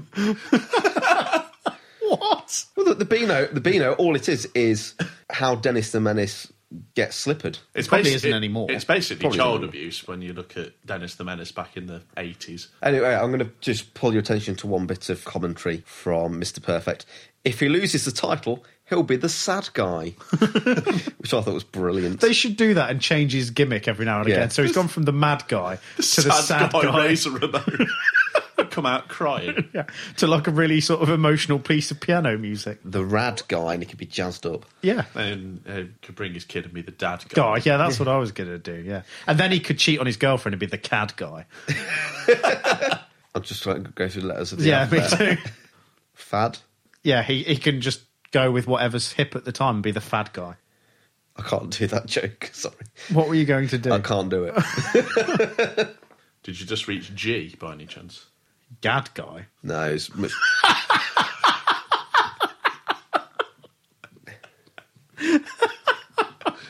That's a whole different gimmick. Yeah, Uh, let's not go down that tangent. I don't even get that. Shall we move on? I'm sure people know what we're talking about. Yeah. Anyway, that went somewhere different. like this match. yeah. Razor gives Goldust another slap for enjoying the slap on his ass. Goldust bails to the outside and hides behind Marlena. Back in the ring, they lock up again and exchange holds, quite smoothly actually, until Goldust walks into a Razor fist. He bails again and hides behind Marlena again. I quite like his Weasley hiding behind a tactic. I think it got a little bit tiresome. Back in the ring again, Goldust blows Razor a kiss as a faint faggot chant rings out. Oh, is that what it was? Yes. Oh, I couldn't get it. Quickly, Goldust gets clotheslined to the outside, and for a third time, Goldust hides behind a woman. Razor picks Marlena up to place her in her chair, but Goldust attacks and rams Razor back into the apron. I, I, I thought with this, he was actually going to put her in a chair, but then he just puts her down near a chair. I thought that he almost had he had to pull back on the accelerator because I think he goes to pick her up, but she's probably so light, Light, that yeah. he almost chucks her far into the air, Yeah. and probably is like, "Oh, bit shit," and then just has to put her down.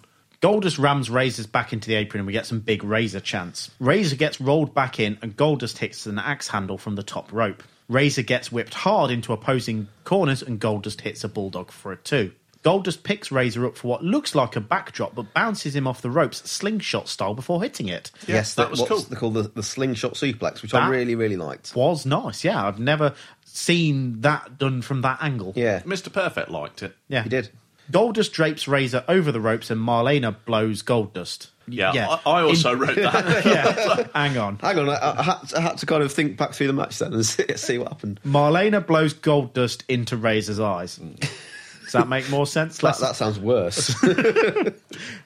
Dust that is golden. Dust that is golden. Neckbreaker by Goldust gets a two, and Goldust gets a sleeper hold as Perfect speculates that if Razor is asleep, Goldust can do anything he likes to him. Yeah, I wrote that down. Probably pin him. Razor slumps to the canvas, and Tim White checks the arm, but Razor makes it back to his feet.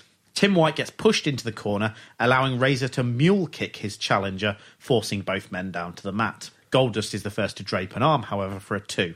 Goldust looks for a fist, but Razor counters and hits several of his own, knocking Goldust down. Razor hits the choke bottom for a two. Love the choke bottom, and it was a big one. It was a big one. Sack of shit gets a two as well. Goldust fights back with an eye poke and heads to the top, but Razor crotches him before he can attack. Razor hits a back suplex off the top rope as Marlena enters the ring and feigns a twisted ankle. Razor signals for the edge, but the 123 kid enters from the crowd. But and hits- Bono enters. Bono? Razor signals for the edge. All right, yeah. Uh, well, well done. and then the drummer comes in. The one, two, three kid hits a spinning wheel kick off the top rope, nailing Razor in the back of the head. Marlena leaves the ring, Goldust covers, and Tim White counts a three for the new Intercontinental Champion at 14 17. Oh, I think that I'm going to disagree with probably you and maybe you. Is that I quite like this match. I thought the angle was very interesting. I didn't think the action was. Uh, it picked up at the end. Don't get me wrong. There, there was some good moments in it, but I thought overall, as a as a wrestling match, it, it was very stop starty. I think that it definitely falls into the category of theatrics over wrestling, but it held my attention for the whole thing, and I thought it was pretty slickly done for the most part. There was some nice wrestling moves in there. It wasn't. It's not a full-on wrestling match. That's not what it's about. I think it's something slightly different than what they did, albeit very offensive in many ways. was actually very good. It, I find it somewhat difficult to judge as a standard, yeah, wrestling match. It's weird and disjointed, and there's so much of the sort of onto the outside, hiding behind Marlena, coming Yeah. back in, and then there's all the taunting, and then there's all the homoerotic stuff. Yeah. But Goldust going full pelt with the character bits is pretty entertaining. Yeah. And you just kind of want to watch to see what will happen next. Yeah. I think it's it's a very interesting attempt at doing something different, and I I think that actually, as we've kind of talked about before, they'll be thinking, "Oh crap, what have we done?" In some respects, that they're getting quite a lot of heat from gay rights yeah, groups. from gay rights groups, and that clearly was not the idea, but it is gaining quite a lot of crowd participation, so it is working in some way, and they, they must be thinking, mm, "What have we Um, done?" Do you find it odd that they could drum up this much homophobic hate from audiences in 1996? Or are we giving people too much credit? Uh, I- en I think masse? it, I think it's difficult because it seems it seems so odd now. Maybe it's how far society's come in the last twenty or so years that, that it seems a very odd Thing to reaction. bash that Yeah. badly, yeah. and how wrong they can judge it uh, and can kind of judge the boundary and judge the line. Was there any sort of like similar reaction for the the Billy and Chuck? That was a gay thing, wasn't it? Yeah, Did, did they did they get any heat over that? Because that's a lot later. I can't remember, and somebody correct me if I'm wrong, there being faggot chants or something like that. Yeah. Which you can you can understand it occurring in the seventies, you can understand it occurring in the eighties. Yeah, but this is I- mid-nineties, yeah, yeah. I don't know if if we're beyond that yet, and it I don't know whether it surprises me that that is there or if it doesn't surprise me. Perhaps it's the fact that what they've created, they've not created a gay character. They've created an evil, Weirdo. gay deviant, and maybe that's the problem. And they're in many ways what they're doing is that they're tarring the gay image with the rest of the stuff they've created with Goldust, and maybe that's where all this the, the anger and opposition to it's coming from. But what sort of idiot could possibly think that all gay people are like this man? The same sort of idiot that could think you could have a wrestling football franchise. Okay, fair enough, we'll move on. Uh, But I mean, I've got to say one of the things that slightly soured me towards the end of the match. Not not that I, that I really hated it, but I think is one of those things that could have changed for me, almost not, not the whole quality of the match, but the believability of the match was Marlena at the end.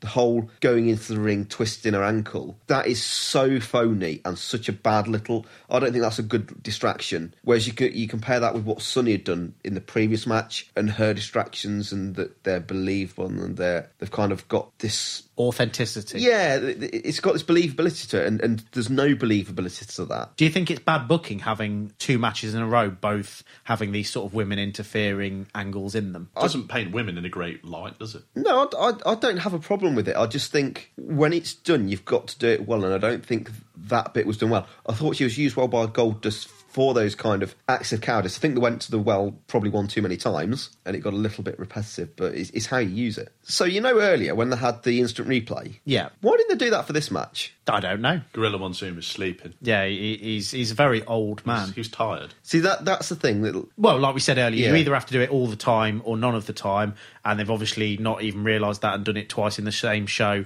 using it one time and then not using it another. Yeah. In my professional opinion, I think Shawn Michaels is ready to get back to the ring. He's 100% back to where he was before. He's in tip top condition, tip top shape. I'm a little bit concerned about him getting back in with 29 other guys right from the start. However, I'm going to be on the sideline making sure that everything is okay for him.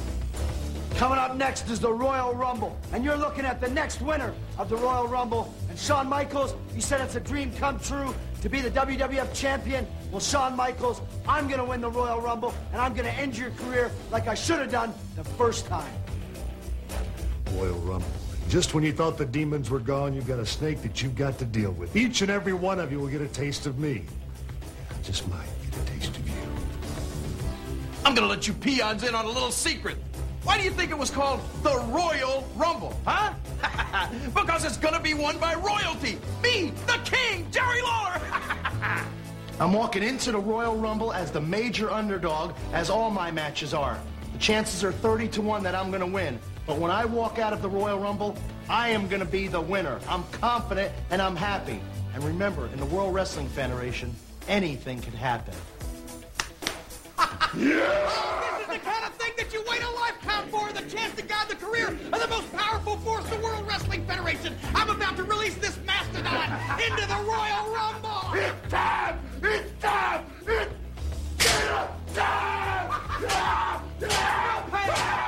Lest my eyes deceive me, HBK is back in the saddle again. What are my odds of doing it one more time? Winning the Rumble? Are you kidding me? I did it once. I'm bound to be able to do it again because this year is so much different from last year. The Heartbreak Kid and all his fans, now known as the Click, are going to turn the hopes and dreams of a 12-year-old boy into a destiny and a reality. At WrestleMania 12, you'll be looking at the new World Wrestling Federation champion.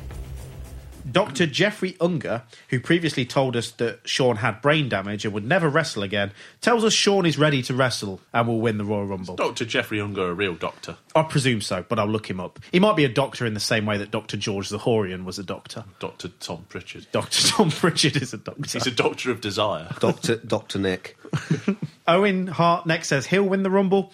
Jake gets a second promo of the night, and again, it's quite unremarkable. Lawler is up next, and he says it's called the Royal Rumble because royalty will win. And then we get a Barry Horowitz sighting. he cuts a promo, but he does the everyman promo way better than the Smoking Guns did it. Yeah, yeah. Barry's all like, yep, I'm going to try my best and I'll make myself proud and, and all that sort of stuff. And it comes across as quite normal, but at the same time, cutting a promo, whereas the Smoking Guns just came across as normal people talking about potentially wrestling things that might be happening. Vader and Jim Cornette follow, and Vader nuts a locker. Yeah. I wouldn't Yeah. fuck with him. Sean main events the promos, obviously. I lo- I love Vader's taunting pose. You know, he sort he puts his arms out Yeah. and twists them round. No, does anyone else quite do that? I think maybe, and you can't do that unless you look like Vader. We'll keep an eye out, see if anyone else does it. It's brilliant though. And that brings us to, for the first time in the history of WWF Royal Rumbles on pay per view, the Royal Rumble in the mid card. Well, semi main event, I suppose. Yeah, that is the only odd. other time it's not been the main event is in the 1988 edition where it was a TV special, but it wasn't the main event. Okay. So, yeah, we'll set up, get things sorted, and we'll watch the Royal Rumble live.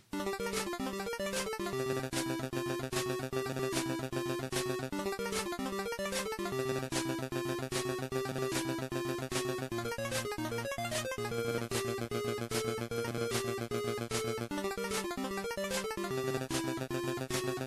you.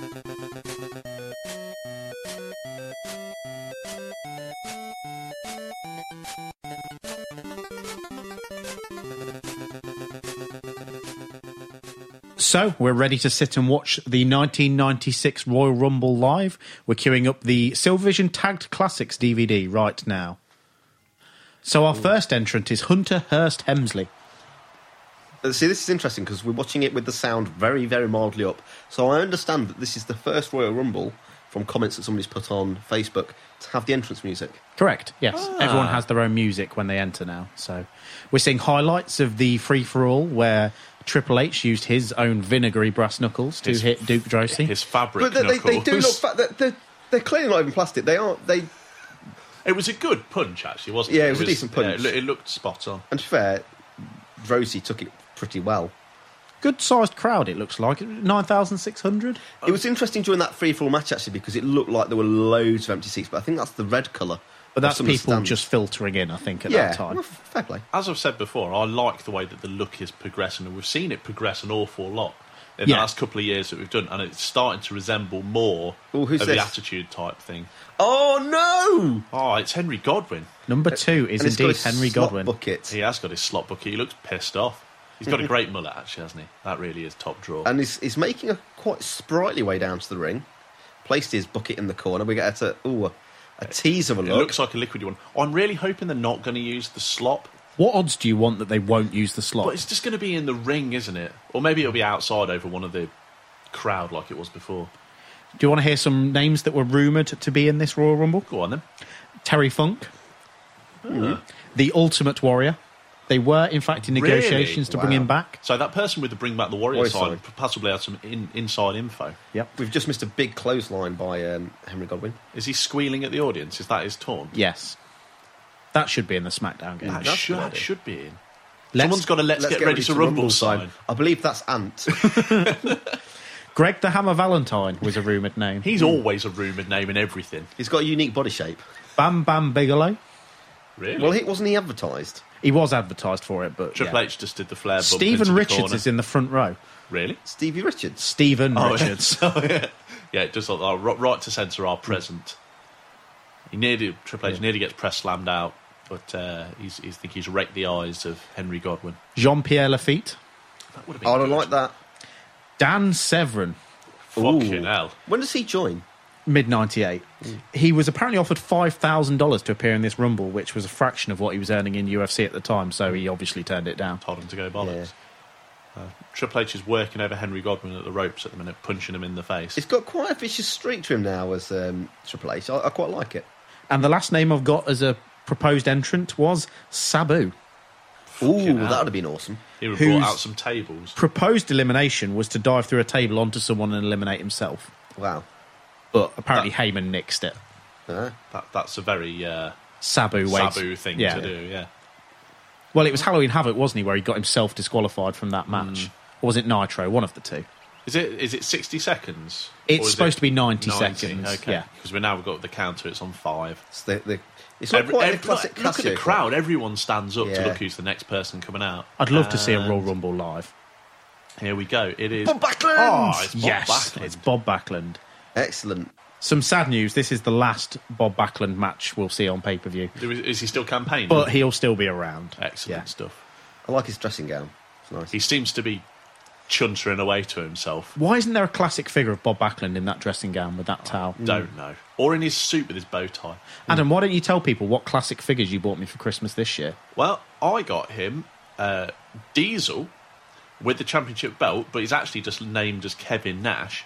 Ah. And I was very proud of getting you Evil Doink the Clown. Yes, which is pretty spectacular. And he's quite rare in terms of the later series of these Jacks figures are a bit lackluster, I'd say. They're quite boring figures, but Evil Doink is from the later series and looks amazing. A- And Paul, what did you get me? The Taskmaster, Kevin Sullivan. Yes, which I was very happy about. I like the way Bob Backlund just tapped uh, Triple H on the back now. So I like the work way- with me for a minute. I like the way he elbowed him in the face. Come on, Bob, you can win this. That's not funny, Mr. H. That's I yeah. aren't Catherine. I think that says that sign. Sorry, Yeah. Oh. I'm actually doing a live Rumble recording while drinking tea and eating a, A Twinkie. Twinkie. It's probably bad, very bad form. Yeah, tis true that. Oh. Poked to the eye by Triple H. Oh, Backlund's over, but gets back under the rope. He's tricksy like that. He is tricksy and sneaksy. Oh, my money's on Bob Backlund to win this one. I wish. well, Brett and Bob had such a stellar match last WrestleMania. Maybe Roddy Piper could bring his mic along Yeah. again. that would be fantastic. See, uh, th- this is the whole thing that I don't like about the Royal Rumble as a whole. Let's just try and spend the whole match just holding onto a rope. That'll make entertaining TV.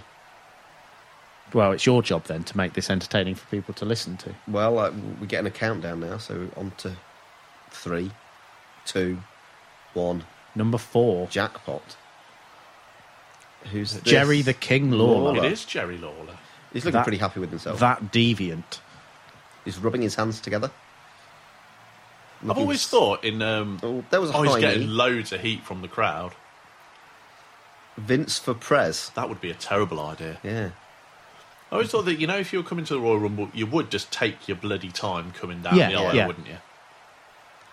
It would some make sort of- sense. some sort of gold singlet. I like. Is he trying to bargain with Triple H, saying that they should be together because they're both kind of regal? and- Yeah, you're rich. I'm rich. Rich. Let's beat up these paupers, especially Yeah. this poor pig farmer. I think you'll like Jerry Lawler's tactic in this Rumble. What do you make to his hair, Adam?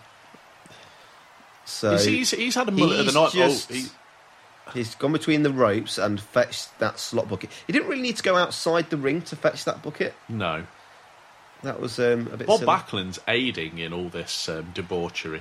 he's- a heel. He's trying to show it to the crowd, and they're holding uh, the pig farmer down. This is going to end in tears. You can tell that, can't you? It's Oh, going he's- to end in a big bucket of slop over. Oh, someone, there you isn't it? go. Hopefully, over both of them. I think Henry Godwin will be eliminated by trying to slop someone. There's two guys in the front row going absolutely apeshit and trying to run out the way of that slot. well, after seeing what happened at the last time, you would do. Yeah, oh, that was awesome. So now it's just Henry Godwin in the ring on his own, Own. while all the rest of them just hang around outside. Oh, oh, that looks like. Oh, there is some wet in there, isn't there? Sloptastic. He's that's he's he's going. Bob Backlund's back in Bob though. Backlund went ape bumping shit around over like a good that. one. Uh, I, I couldn't really see if it really got them or not. I think it. it sort of skidded onto Jerry Lawler and into the crowd again. Can swap skid? Well, Th- that did. It's very skiddy. It slips. mm. Oh, Lawler's gone up and No, then he he just hasn't. walks down. Triple H has really got on with this sort of like big bumping Yeah. type thing. He's really good at it. There's Right. a doinks sign. There We're is gonna- a doink we're sign, gonna you're get a right. new entrance. we want doink. It's Bob Holly. Oh, look at look at his hair. Number five is Bob Sparkplug Holly. Hair and all. Bob Spark Mullet Holly. I think it just needs some Be a new better attire. name. He looks a bit dated now, yeah. To be fair, it looked dated in Oh, '93 when we Are first we saw him. clo- are we close to him cutting off his marvelous mane? No, that's not till like late 1998. Bloody hell! He dyes it blonde for a Hmm. bit. That will look awful. I don't know if we'll see. We, we might see it briefly right at the very end of the podcast. He's one of the people that's kind of around consistently, but just never on it. Yeah, he's not really used that much. Like I, I think, like '97, we won't see a great deal of him, but he's he's kind of he's still on the roster. Have you read his book yet? No, I probably should do. Yeah, read it. It's good. Did you get it on the Kindle? Yeah, you can borrow it if you want. What his Kindle? No, you can't borrow the Kindle. Oh, I should probably Oh. get, should probably Oh, I get a thought we were Kindle. gonna- Are we? Godwin went over, but has managed to evade Slid it. back through in a kind of bottom rope six one nine kind of affair. That made it sound way more interesting than it actually was. I, I thought that's quite insane. I, Bob Backlund's going for the chicken wing on Henry. Go- Oh no, he's not. he's just whacking him in the face. I do think this is quite interesting to see if anybody goes um, or gets eliminated to the right hand side of the ring near the announcers with all the slop there, or if they opt to go over the other sides. I'd be going over the other side. I would. Given the choice. Yeah. Maybe they've got someone cleaning it up because we actually can't see it on camera. They're being quite careful about that. I like the way Bob Backlund is just prowling around. he does. He does an excellent job Yeah. of just looking menacing. If, if I was in the Royal Rumble, Oh, though, I, I- wouldn't have my back towards the people in the ring. I think that's. Well, that's a cardinal mistake a lot of people. We've make. reached one of those points in a rumble where everyone's just trying to very limply get everyone else out the ring. Yeah. But Bob Holly's uh, evaded Henry Godwin's attack there. Everyone's very excited in the crowd because the time has come up. Number six. Three, two, one. It's. Oh, shit, it's Marbler. It's King Mabel with Mo. With Mo. but you can't see Mo because he actually is completely hiding him. Yes, Yeah, you can just see his arm He now. was eclipsed by Mabel. To be fair, that's a nice waistcoat. This is, like I said, in Raw versus Nitro, Mabel's last WWF I think he appearance for looks- over two years. He looks even fatter here. Baby's been comfort eating after that. That, that squash slop is still there. No one has cleaned it up. Yeah. It might look to, to the unsuspecting viewer. It could could look like there's been sick on the outside.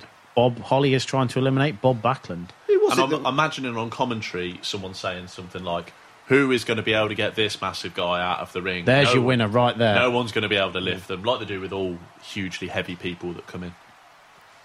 Uh, yeah, He's going straight after Henry Godwin, and Jerry Lawler's getting in on the action. a bit of hair pulling there. It's a bit of a three-way. He just sort yanked of- the king's mullet. What's that guy carrying? Toilet rolls. It's not toilet. Cotton candy. Oh. it's- Oh, yeah, it looks quite awesome. But I guess you'd be a bit annoyed if you're behind him. Probably. Yeah, he's obscuring at least half a dozen people every time he walks around. I didn't think managers were allowed at Royal Rumbles, but Mo's just sort of there. They've been present before, haven't they? That's- I don't think they generally stick around. I think they walk out with people and then bugger off. Well, Mo's just trying to get some. Mo's screen not time. really a manager per se, though, is he? More of a Tag accomplice. Accomplice. um, Good term. uh, I don't think he's got a manager's license. Put it that way. Do you have to have a manager's license? Well, it's one of them things they always bang on about managers' licenses, don't Ah, they? How do you get a manager's license? What do you have to do? You presumably have to take a test. Bob Backlund's going to do a double elimination on Triple H and Bob Holly. He looks quite happy about it. It's a shame that we've not got the sound up because I'd love to hear what noises Bob Backlund is making at the moment. I'd love for it to be in HD so we could see his face because he looks like he's pulling faces. Are we waiting number? Is it entrant number seven three. now? Uh, Two, one, and Oh, is, No, is there somebody? Was there somebody cleaning it up in the background? Ooh, it's- Oh, Jake the it's Snake. Jake the Snake. I reckon uh, we won't rewind it, but I reckon I saw a broom in the background. he'd definitely have moustache of the night. Jake Roberts, this is his first WWF appearance since WrestleMania 8 on April the 5th, 1992. Wow. We'll cover what he's been doing in that gap on another episode. crack? Crack is mostly, yeah. He's And he- actually got a mullet. He has got a mullet. A really, a really dapper one, actually. He's totally getting his snake He's out. going to clear the ring with Damien. Well, it's not Damien because Damien got eaten. Whoa, that is massive snake. I think this one's called Revelations, from what I remember. Oh, and he's putting. th- He's going to put it on the king.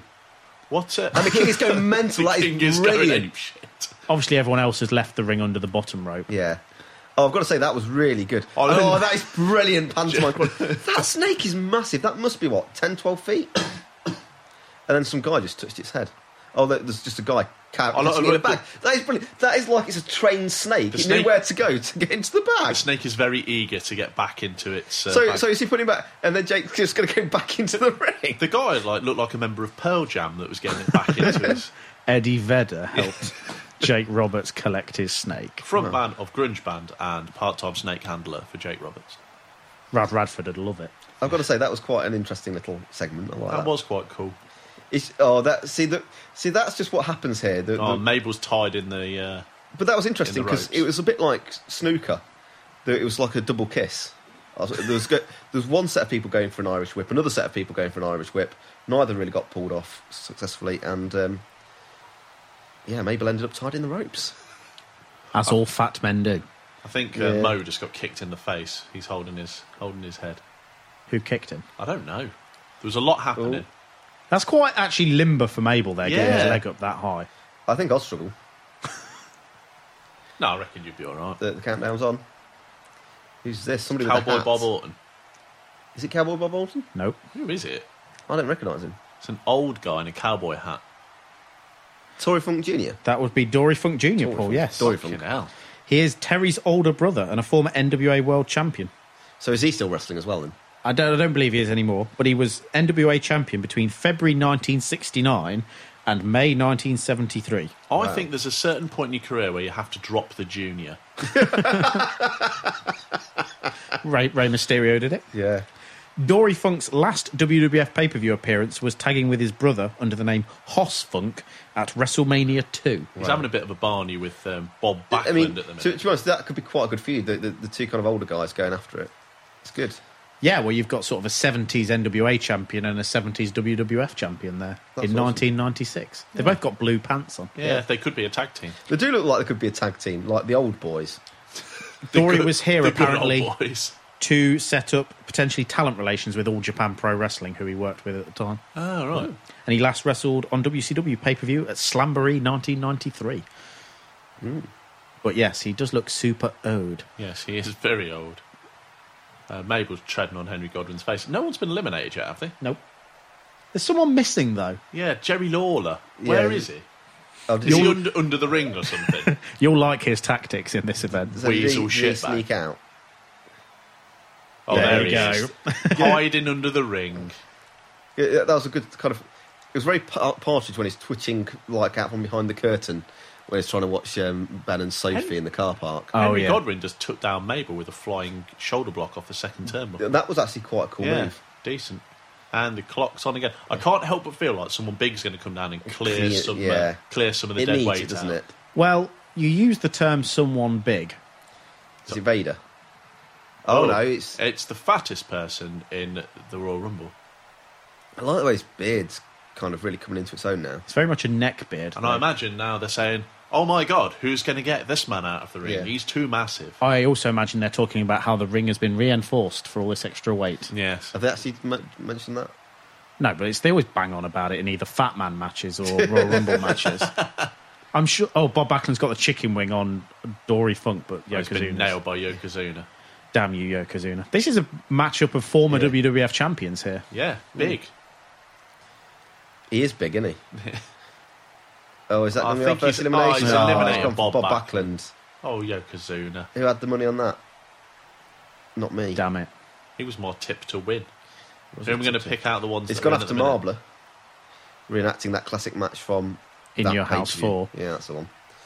that pay per view. Yeah, that's genius pay per view, which was my favourite of all time. In Your House Four. In fact, I know who's going to win. It's going to be Duke the Dumpster Joseph. He told us that he was definitely going to win. He's the number thirty man. They always win. They do. You're right. S- statistics prove that. Exactly. Yes.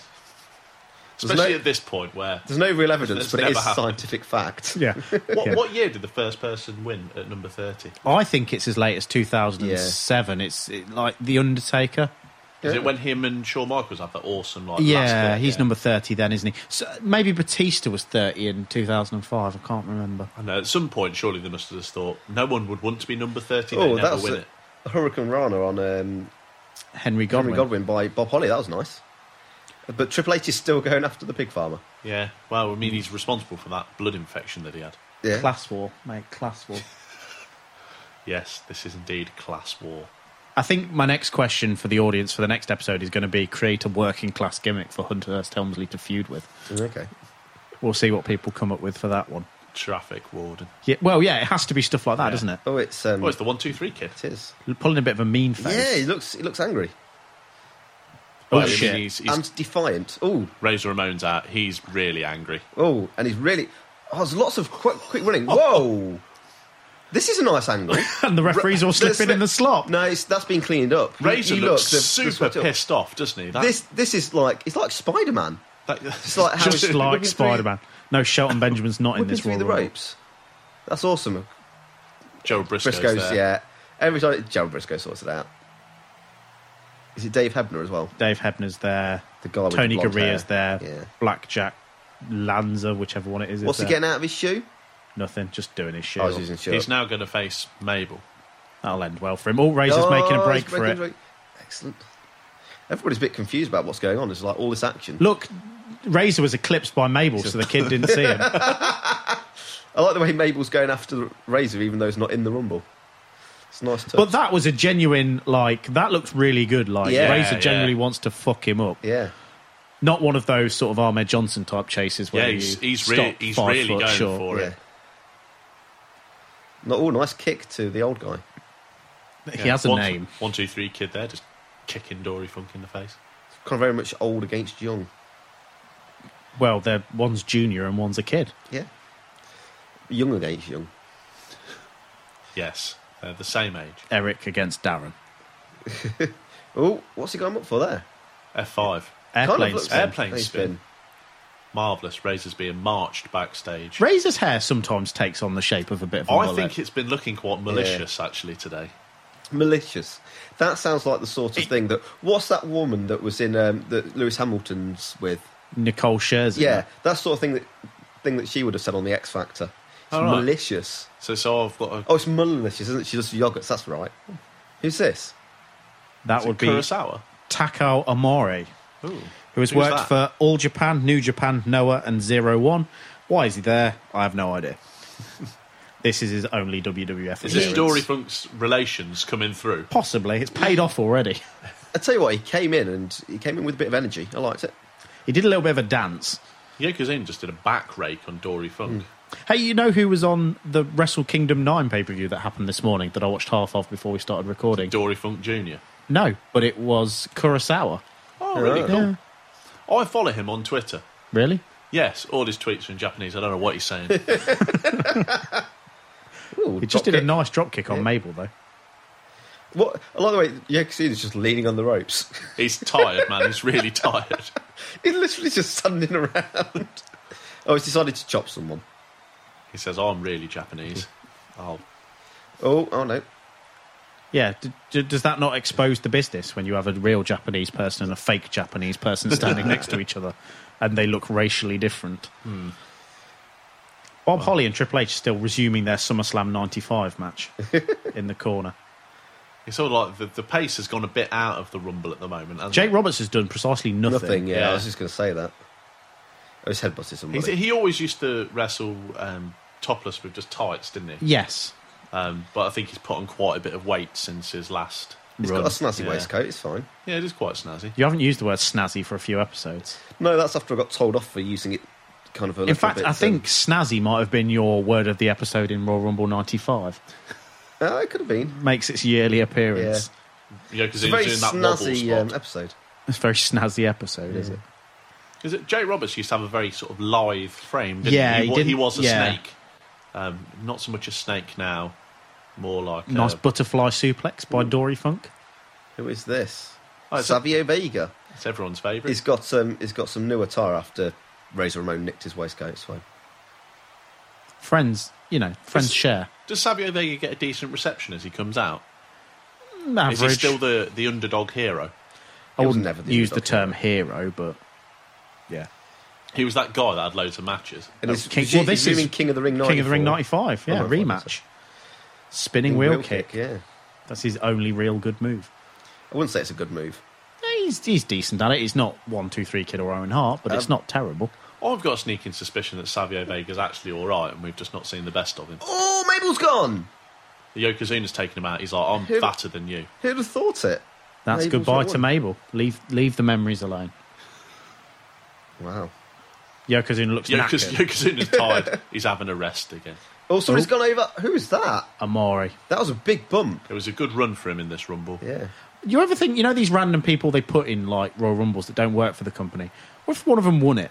Yeah. Well, shit, you won the Royal Rumble, you're going to WrestleMania. No, I can't, mate. I wrestle in Japan. They, they, they just they just do it as a shoot. They they shoot in from like number eight in the Yeah. rumble and win. Win, win it, yeah. But it's, it's better than the, their current sort of thing where they like to put in all the commentary team. Yeah, hopefully that doesn't happen again this year. Michael Cole taking up a spot in the Royal Rumble really upset me. The Rumble looks quite interesting this year with Brian being added. Yeah, there, that is interesting.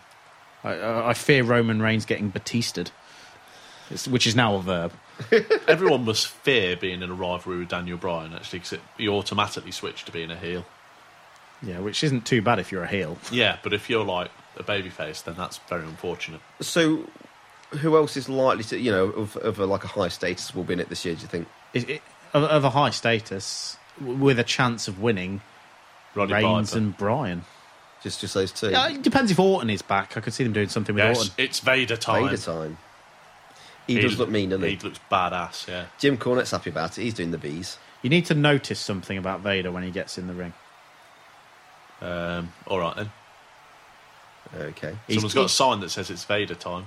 They have. Well spotted, Adam. That's not necessarily that clear. Good use of your eyes. Thanks. I'm You've got good- wearing my glasses. Vader's in the ring. Is it this is wearing his uniform backwards? Correct. Okay. Um, It is indeed Vader time, but not the right time. Oh, he's fucking punching Bob Ollie in the face. Oh, Bob But- Holly but- versus Vader but would to be, be fair- a to be vicious fair, match. Bob Holly will just respect that, so that's fine. Why is he wearing it backwards? He just didn't have time. Didn't have time. Like, I didn't know he was going to wrestle. Vader time is not the time to get change, mate. Tell you what, he's really giving it to Yeah, Bob. he's fucking hammering Bob Holly. Yeah. Just having a little look to the outside. See what's going on. Savio Vega's just about to get. Oh, and he's got him. Dory Funk's Got Dory gone. Funk. Savio Vega has The legends- taken him out. The legend's been uh, evicted by Vader. Savio Vega. Bringing Savio back in.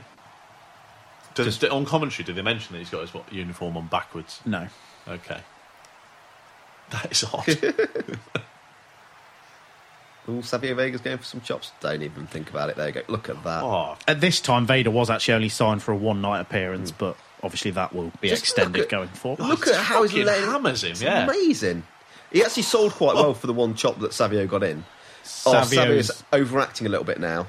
I don't fancy your chances, He's Savio, doing- my son. He's doing the kind of drunken stumbling fist. It's definitely Vader time. Have you watched any of the Cactus Jack Vader matches from '93? Oh, I've seen clips from them. Yeah, they're, they're horrendous. I've, I've read a couple. I think in that For All Mankind documentary that Yeah, you got there's- bought for Christmas, Paul, there's like a highlights package of Vader punching McFoley in the You face. definitely see the one where he takes his ear off, don't you? And they've kind of frozen it and highlighted where his ear is Hmm. falling. Um, what's happening? Who's that? That would be Doug Gilbert. Who the fuck's Doug Gilbert? Nice tights. Doug Gilbert won the right to appear in the Royal Rumble by winning a Royal Rumble on January the 3rd, 1996, held by the USWA. He would become most famous for a live promo he cut in October 1999 on Memphis Wrestling Television, where he told the audience that the only reason Brian Christopher was champion was because his dad owned the company, that promoter Randy Hale smoked crack in the production studio, and that Jerry the King Lawler raped a 13 year old girl. Needless to say, he was fired immediately afterwards. Like this kid, he's a loose cannon. He did take his promo advice from Scott Steiner. Possibly. He's also the brother of the late Eddie Gilbert. Oh, Jake Roberts is gone. He kind of eliminated um, himself. A, mid ring punch from Vader saw him over the top. Oh, who's going to the top there? Is that Triple H who's going to the top? He's going to attack Vader. He's going to attack Vader. I wouldn't bother, mate. Jim Cornette is out there as well. So presumably managers are allowed at the Royal Rumble now. Bob Holly and There Triple was, H there still was going another at it. Vader time sign being held up earlier that was massive, like a bed sheet somewhere up in the top right of the frame. I, I think someone's told them to put that down. You're blocking everyone's view. Hmm. Go on, Vader. Batter everyone. It's like people who go to cricket matches and then decide when there's like a spot of rain to put up an umbrella. Hmm. Hate you people. We went to see the cricket in the summer, didn't we? And it rained like a bastard. It, it was a very, very rainy day. We've got- Like every other day of the summer, it was lovely, and they was, got full day's play every day. yeah, The one day we, went. an hour and a half. It was the old Trafford Test match, wasn't it? And it Yeah. was. Um, it was, it was a good day, but we, it was one of those frustrating ones where we got to see just enough play not to get a refund. Oh. By, by, by a handful Does of Vader overs. do like a hoe train attack? Yes. Sort of thing. Vader train attack. Ah, right. Oh, Ooh, Savio Vega. Savio's just kicked To be him fair, right in the face. That, that was quite a good kick from Savio Vega. I'll give him that. If they have Savio Vega eliminate Vader, that would be terrible. Who's this? Who is this? Who is this? I'm not going to tell you for a minute. Who is that? is it is it Mo with some face paint on? No, it's not Mo with some face paint on. Wow, what shape is he? Like a tubby. Tubby is the shape, yep. He looks like a fat Taz. Taz is fat. no, but like a really fat Taz. Who is he? Hang on. That, that's because he, he looked relatively normal from the, the, his entrance shot, but then you just saw him when he got into the ring, and it's In, like in profile, he is very fat. he's also wearing the Iron Sheik's boots.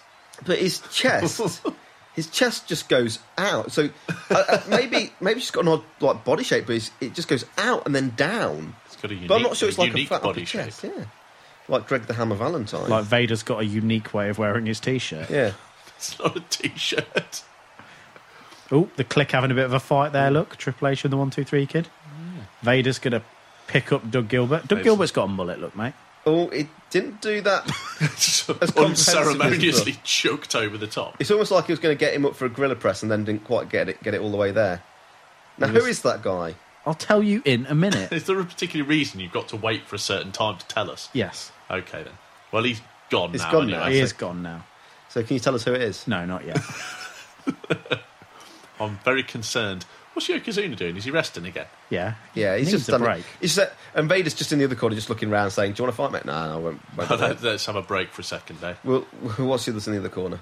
Now we've got a double feature showing how this, well, that Gilbert. Gilbert, guy was lobbed out. What do you reckon to his hair? It's pretty good. I'm not sure anything's really beating Bob Holly's, but he can't win twice, can I'll he? tell you what, Vader, Vader and uh, Yokozuna are going for it. And Okay, there's we've got a Uh, countdown. Three, two, one, and it is. Hang on a minute, this guy's just been eliminated.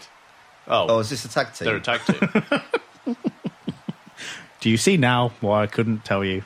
who? Right. Who are they? Just wait for him to turn around. Uh, If, if anything, the new one's even tubbier than the previous one. They are well dubbed in the WWF. They are the Samoan Squat Team.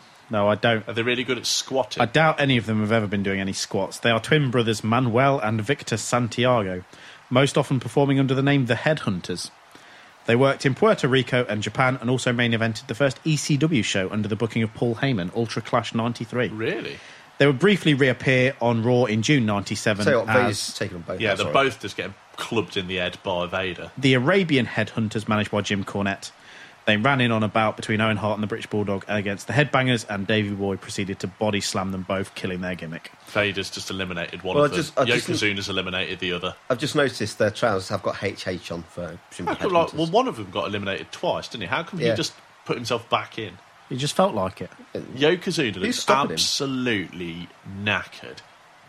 Yeah, he has to stand on the ropes. They after should have doing like a little anything. bed there in the middle, just so they can have a lie down. A little bed. No, one of them little- Okay, a big bed. One of them little, um, you see, it's like a cane that folds out into a little stool. cane. No, not not like it's like a walking cane, but Oh, it's I got know a what you stool mean, yeah. top. He could have one of those.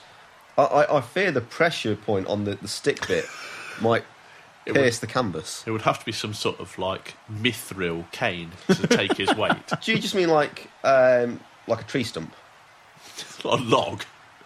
It's not really a cane; it's just part of a tree. Or he should just not that, be in there. That time the counter started from eleven. I swear that the, the, the timing has not been the same. I think it really? gets- You're it's getting, saying it's not legit? it's getting quicker, isn't it?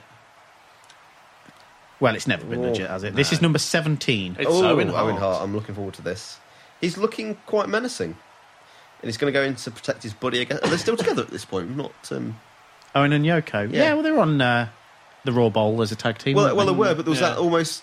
There there was the um, bonsai drop on Owen, which could have caused some friction. There- there is an angle going somewhere, It could yes. have caused some compression. Yeah, fric- friction. Yeah, friction. Do you know what I'd quite like to see? Owen Hart versus Bob Holly. Yeah, that'd be really good. Yeah. Maybe in a triple threat with the one, two, three kid. Yes. And uh, Yokozuna actually is just having having five. Yeah. Look at Bob's hair dangling down like that. It's, it's glorious. Oh wait, I think he's just saying to Owen there, "Hit me harder, hit me harder." Yeah, you're not hitting as hard as Vader.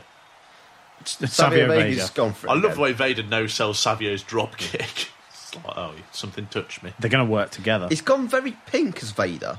He is very pink, but he's gone particularly pink. He looks a bit like a lobster now. He's embarrassed because he got his outfit on the wrong way around. He's also lamping Savio Vega in the head. Yeah. Savio Vader has taken a good clubbing to the face by Vader. He's now Hey, going to take. Oh. A good squishing. Oh, yeah. A catapult of Yokozuna into the corner. Oh, And then- followed up by a Vader a splash. Is he dead? Who's hanging upside down? It's the one, two, three kid hanging Hmm. upside down in the ropes.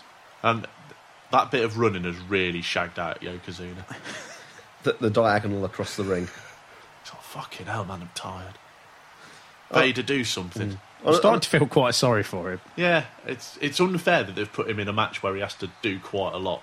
or any match at all. Mm, when- yeah. yeah, he should be at the fat farm. On a slightly different note, I'm going to try and improve my fitness this year. Oh yeah, Yeah. You're going to enter Royal Rumble matches. Oh no, a big splash on Savio Vega by. Oh, hang on. Oh, you hit his leg drop. Wow, wonderful. Um, no, I- I'm going to try and get a bit fit. I'm going to try and lose a little bit of weight. I, I weighed myself just before this, and I'm 97 kilos. But that's with my shoes on, and um, and my hoodie. It's the Heartbreak Kid. It's- Evidently, he wanted to come out at number eighteen. A more pressing concern than your weight, Paul, is yes, the entrance of the Heartbreak Kid, Shawn Oh, Michaels. what is he doing? At number 18. Shawn Michaels announced in his press conference on the January the 8th Raw that he was going against his family's and doctor's orders in returning to the ring to compete in the Royal Rumble. Allegedly, around this time, Michaels was left $2.5 million in the will of a wrestling fan who had passed away. Wow. Really? Lucky fucker. I wouldn't have left him any money. Hmm. By the way, Savio Vega's been eliminated. If you die, Adam, will you leave me all your money in Skype credit? Be about twenty-eight quid. That, that'll get me 30 minutes. There you go. You can have half an hour jerk off with Sonny. Thanks. You two are quite crude sometimes. No, we're not. Vader's taking his mask, off. He's also having a lamping match with Yokozuna. Oh, I reckon he's hitting Yokozuna harder than he's being hit. Bits. That's the weird thing about Vader's mask. It always comes off. It's not Mm. really But to be- functional as to a be mask. fair, Yokozuna just got a couple of decent shots in. Yeah. Obviously, Jim Cornette's having a heart attack on the outside, as they're both Jim Cornette guys. Yeah. Please don't fight. Oh, Shawn Michaels and his hair. I think he, somehow he's managed to get blonde curtains and a ponytail at the Yeah. same time. Oh, Oh, and of awesome course, move. Shawn Michaels eliminates Vader and Yokozuna Cena. because he's the best. Cornette is really mad. Did you spot him looking around for when they were next to the ropes? No. While while he was hitting, I think the kid in the corner, he was looking around to see where they were. Was Shawn Michaels like, I want to eliminate. Whoa! And he just chucks the kid over the top. That's awesome. I want to eliminate the two biggest guys, and I want to be seen as really strong, so I No. want to eliminate the kid as well. Now he's going after Bob Holly. I don't think this will end well. Whose mullet was better at its best, Shawn Michaels or Bob Holly? Bob Holly. Very, very different styles. I'll probably go with Shawn Michaels. There's a couple of pictures of Shawn Michaels where he could have been in Europe. You mean the band, not the place. He's probably been in the, the cat. And uh, to be fair, this is an awesome five Kikuchi. people to have in the ring when Hikushi gets there. Because we've got, ooh, Vader's Um, just decided I'm going to kick shit out of Yokozuna uh, on the ringside, and I'm Mm. Yeah. going to get back in. Yeah, There's always something like this in a Royal Rumble, isn't there? Someone always gets eliminated and goes back in. we've already had that. Let's He's go not after happy Shawn. with Shawn Michaels. He'll get less happier with Shawn Michaels as the year goes on. Yeah, he's just, just punching him away. Mm. Yeah. Go on, Vader. Give him But, some. but the people that we've got in the Rumble at the minute are Bob Holly, Triple H, Owen Hart, Shawn Michaels, and Hikushi. That's a pretty awesome bunch. and Vader's got Shawn Michaels in a press slam and has chucked him out over the That's it. top. He's eliminated. So Shawn Michaels has been eliminated.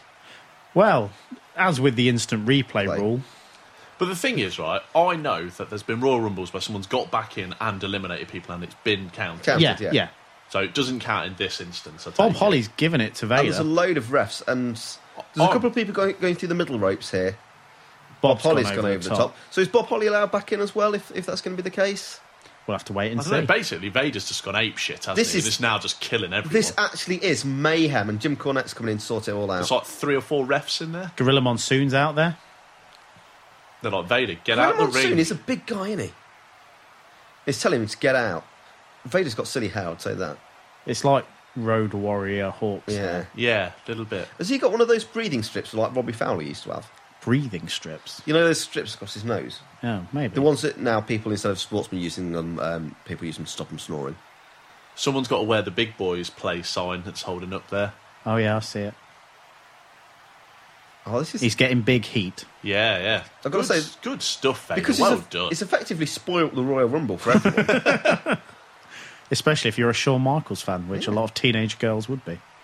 There's another Vader time sign. It's a less good one. So this new person that's coming in will be the only person in. Oh, it's Tatanka. Tatanka. Oh no, everybody else has got back. in. Everyone's Oh back no. in. Oh. Oh. Oh, Shawn Michaels, you asshole. That's brilliant. Well done, Jim. quite Cornette. brutal with Jim Yeah, Cornette. that's, that's harsh. He, uh, he he kind of welded him into the ropes, and he didn't. But we've got Hakushi versus Owen Hart going on Ah, Oh, and he what a just did some lovely, sort um, of flipping, spinning thing. here. Handspring back elbow. That's the one. Oh, we- this is interesting. We've gone from a stage where there's not been a great deal of action to it exploding all over the ring. I, Don't worry, Tatanka's here now. I, I, cre- I credit Vader with that explosion of Yeah. interest. Because to be fair, the first bit of this Royal Rumble had been relatively pedestrian, and now it's at least a car. Yeah. Really, in that first bit of the Royal Rumble, I should have mentioned my encounter with the pilot episode movie of Baywatch, but Yeah. I Go on didn't. then, And tell now, us now about that. interesting things are happening. Well, I downloaded the first series of Baywatch because I thought, you know what, I quite enjoyed it. I'll give it a go. And the opening pilot movie was fairly run of the mill, and David Hasselhoff was being promoted to like boss of the beach, and then there was just like this photo shoot on the beach, and like a glamour one, and the, the director of it says, "Lose the bra," and she takes her bra off, and there's tits on Baywatch. That was never on ITV at oh 6 No, it certainly wasn't. and I thought, I thought to myself, that's strange. and then it happens later on again when some sort of pervy lifeguard's just rescued a woman and then starts copping off with her. Good times. Yeah, really, really odd. I can only imagine that it was edited for telly. I don't know what this version was. The X-rated Baywatch pilot yeah, movie. very, very odd. Hakushi's having a go at eliminating Shawn Michaels. Some might say he'll probably skin the cat. Oh, Cat, I, I think I think that could happen. Oh no, he's not even going to bother going out. He kind of He, half um, skinned the yeah. cat. He took its legs off. Mm. I really want to see an Owen Hart Hakushi match. Yeah. Yeah, that would be really good. It's a shame. This is the genuine last time we'll see Hakushi. So really, Oh, look at that. And he's amazing, isn't he? Oh, And he's it's gone. been eliminated. And he's that was smooth though, smooth as. Alan Montoya. Jockstrap face is out. he's still here. Yeah. the, the Portuguese We- Mano we- War. Have we seen him really do anything? No, In I think all the he's time another that- one we haven't seen since the last Royal Rumble. He occasionally turns up, you know, where they look at their Raw recap type thing, what's been happening on Someone's Raw, battered him. and he's just there, Yeah. but we've never really seen him. What do you think of the biggest names ever to come out of Portugal? Cristiano Ronaldo. Who was who was the um, explorer? Was it Magellan? Cristiano Ronaldo. Say The Magellan. was- famous explorer of football. no, not a football of exploring. Aldo Montoya is 21, in case you were wondering. I think he's Really? just incredible. Well done. Very good. Where's Jerry Lawler? Is he still hiding? We haven't even had any shots of him just like peeking out from the ring. Well, we've had Everyone's the just- one. We know he's there. Yeah, but pe- people have just forgotten about him now. You know, some of those um, times where the Undertaker's been hiding under his ring. Uh, I've read somewhere that occasionally he does like hide under there for the whole show. Yeah, there was How a story about boring Mis- must that be? There was a story about Mr. Perfect having to do it un- for one show and uh, took a shit under the ring. oh, Shawn Michaels has remembered Jerry Lawler's under there, or he's crawling under it himself. Well, that's interesting. There's now a Royal Rumble going on underneath the ring. Yes. Oh. And he's pulling out a pair of legs. Oh, the Jerry the King Lawler's legs. It'd be brilliant if they were like fake Santa legs. or, or just someone different. He's holding on to loads of electrical cabling. Oh, yeah. Here we lose the feed for a few minutes. Well, he did balls up the audio at WrestleMania 11. Yeah. Well, well done, Sean, for remembering that. It's a good Royal Rumble tactic. Well Yeah. done, Jerry Yeah. Lawler. You probably increased your dwell time by about half an hour. Do you reckon when the Undertaker's under there for the whole show, maybe you'd sort of like take a Game Boy? To keep Well, now, himself yeah, you just take an entertained? iPad. Oh, Hmm. Tatonka's eliminated Aldo Montoya. Yeah, Has Jerry Lawler just gone? Possibly. I think Shawn Michaels might have just eliminated Oh, him. Oh, Daddy Cool. His shirt now just says Big Daddy. He is Big Daddy. Well, no, actually, Big Daddy was a different guy. That was Shirley Crabtree, wasn't it? Yeah. Mm. Uh, you need to model himself on someone different. They've got different body shapes. But um, you, you know the, they have the mics under the ring for the for the sounds. Yeah. You'd have to be quite careful then not to be too close to those mics and make a noise if you if you are playing on an iPad or something. So and if you, everyone can just hear Angry Birds. or, or s- say if you're watching Breaking Bad, for example. Tatonka's gone, Yeah. courtesy of Diesel.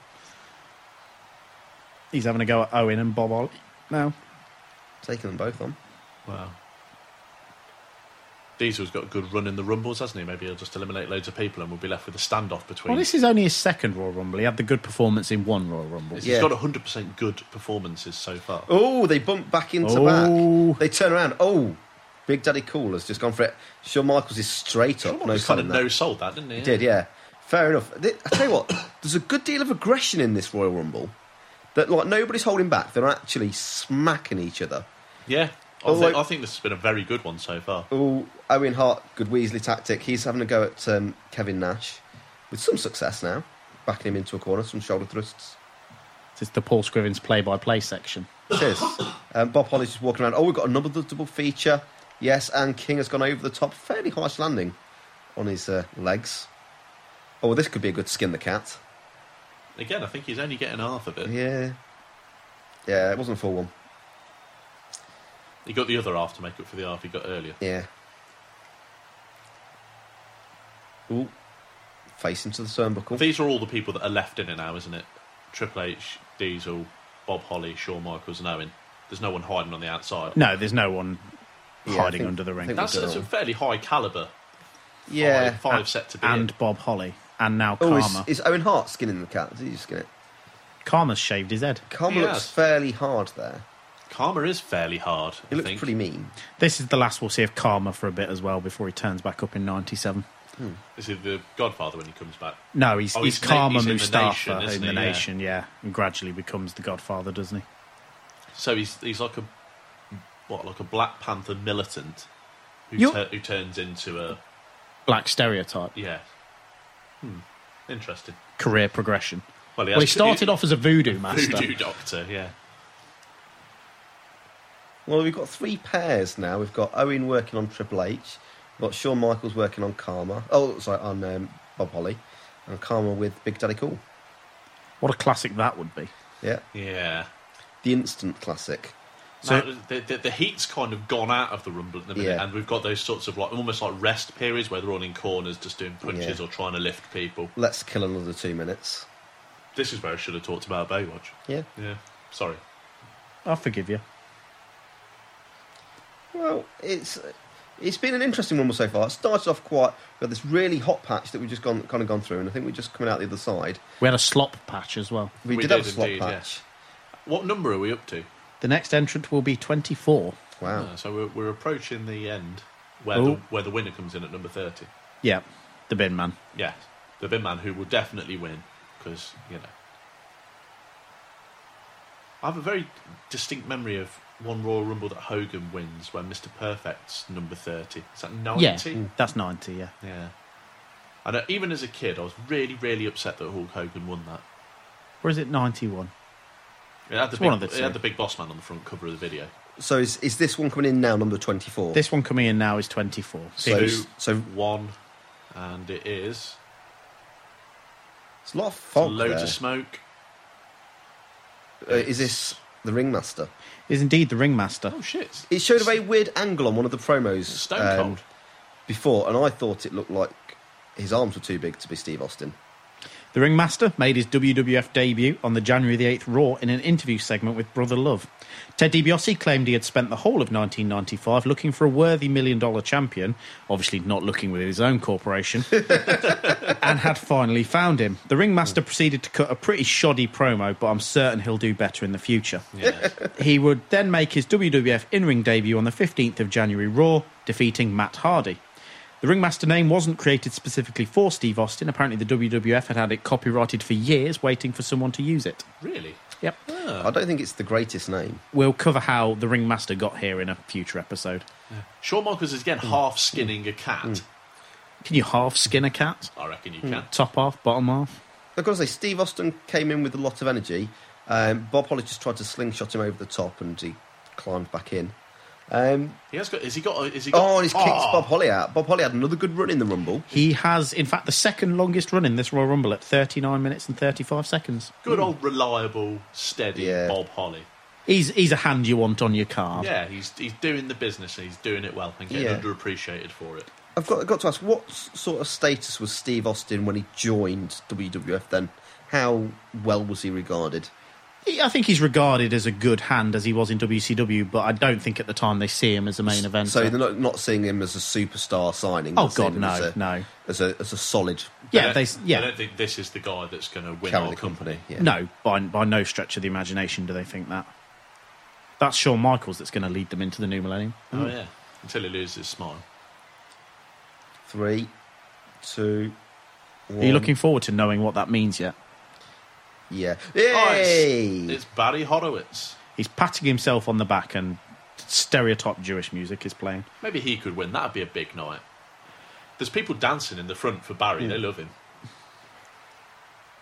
That'll always be a fond memory, won't it? SummerSlam 95, Barry Yeah. Horowitz and Skip. Barry Horowitz wins, and everyone loves it.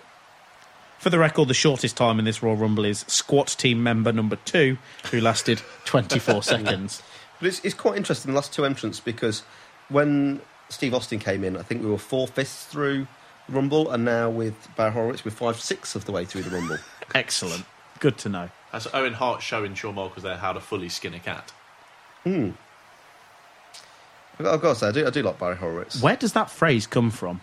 I don't know because it's, it's I've never skinned a cat, but if it is anything like Skinning a. Have flipping yourself over the ropes, I don't I, I don't know. you ever skinned anything? Banana. So, I imagine that's different. Skinning the banana sounds like something filthy. He's on the in the ring skinning his banana. oh my god, he's Japanese rain goggled over the ropes. Yeah. Is yeah. Don't Google that, people. yeah. And really really don't Google wolf bagging, which is even worse. What's wolf bagging? I'm not gonna say it. The longest time in this Royal Rumble was Hunter Hurst Helmsley at 48 minutes and one second. just gone. But he's gone. A good, I- I a kinda good missed show. that. A good show from him though. Well, you get to see it again here, look. Okay. Double feature. So his friend Diesel Bang, and he's done. Yeah. Bang, and the dirt is gone. To, to be fair, he, he lasted well considering, you know. he'd been if he'd in have for lasted some- 48 minutes when he come in at number 30, he'd Yeah. definitely won it. So we're up to number 26 now. Was he with the still just countdown. carrying the, the clicks Bags, bags, at this yeah. point? With the entrance of Fatu at number 26, we are 26 30ths through this Royal Rumble. Ah. We are. Can you cancel that down? 13 15th. 13 15ths, yeah. It's a shame. It's a shame we couldn't have continued a more elaborate pattern, but never mind. Well, I was taking the piss. Fair news. This is the last we'll see of Fatu for a bit as well, but he'll still be around. Is He's he, do, is obviously he just do his I'm not on telly bit for. for for for a while. But he leaves and comes back as Rikishi, is that right? Or does he just morph into Mm. Rikishi? Mm, Wait and see. Okay. Morph into him. Barry Horowitz hair. Just take time to look at that. Did he win? Has he won mullet of the He's night? definitely had one, yeah, because it is it is amazing. and It's very unique. 'cause it's the curly mullet. It's a Jew mullet, Yeah, a jullet. a jullet, jullet, I don't know. jullet sounds better. Yeah, if if if, if anyone knows the technical terminology for that, My friend Joel's Jewish. I'll ask him. fair enough. That will give us the you know a definitive answer. Yeah, Did, did Austin shave his head when he came straight into the WWF? no, he was bald towards the end, very end of his 'Cause WCW he run. had- and he's bald. He, he he's had- that sort of hair. It's not bald, bald, but it's very sh- tightly It's buzzed. like a in- number one all over. Yeah, in in E ECW. because he had like um, blonde boy boy band curtains, didn't he? Yeah, yeah. Julett.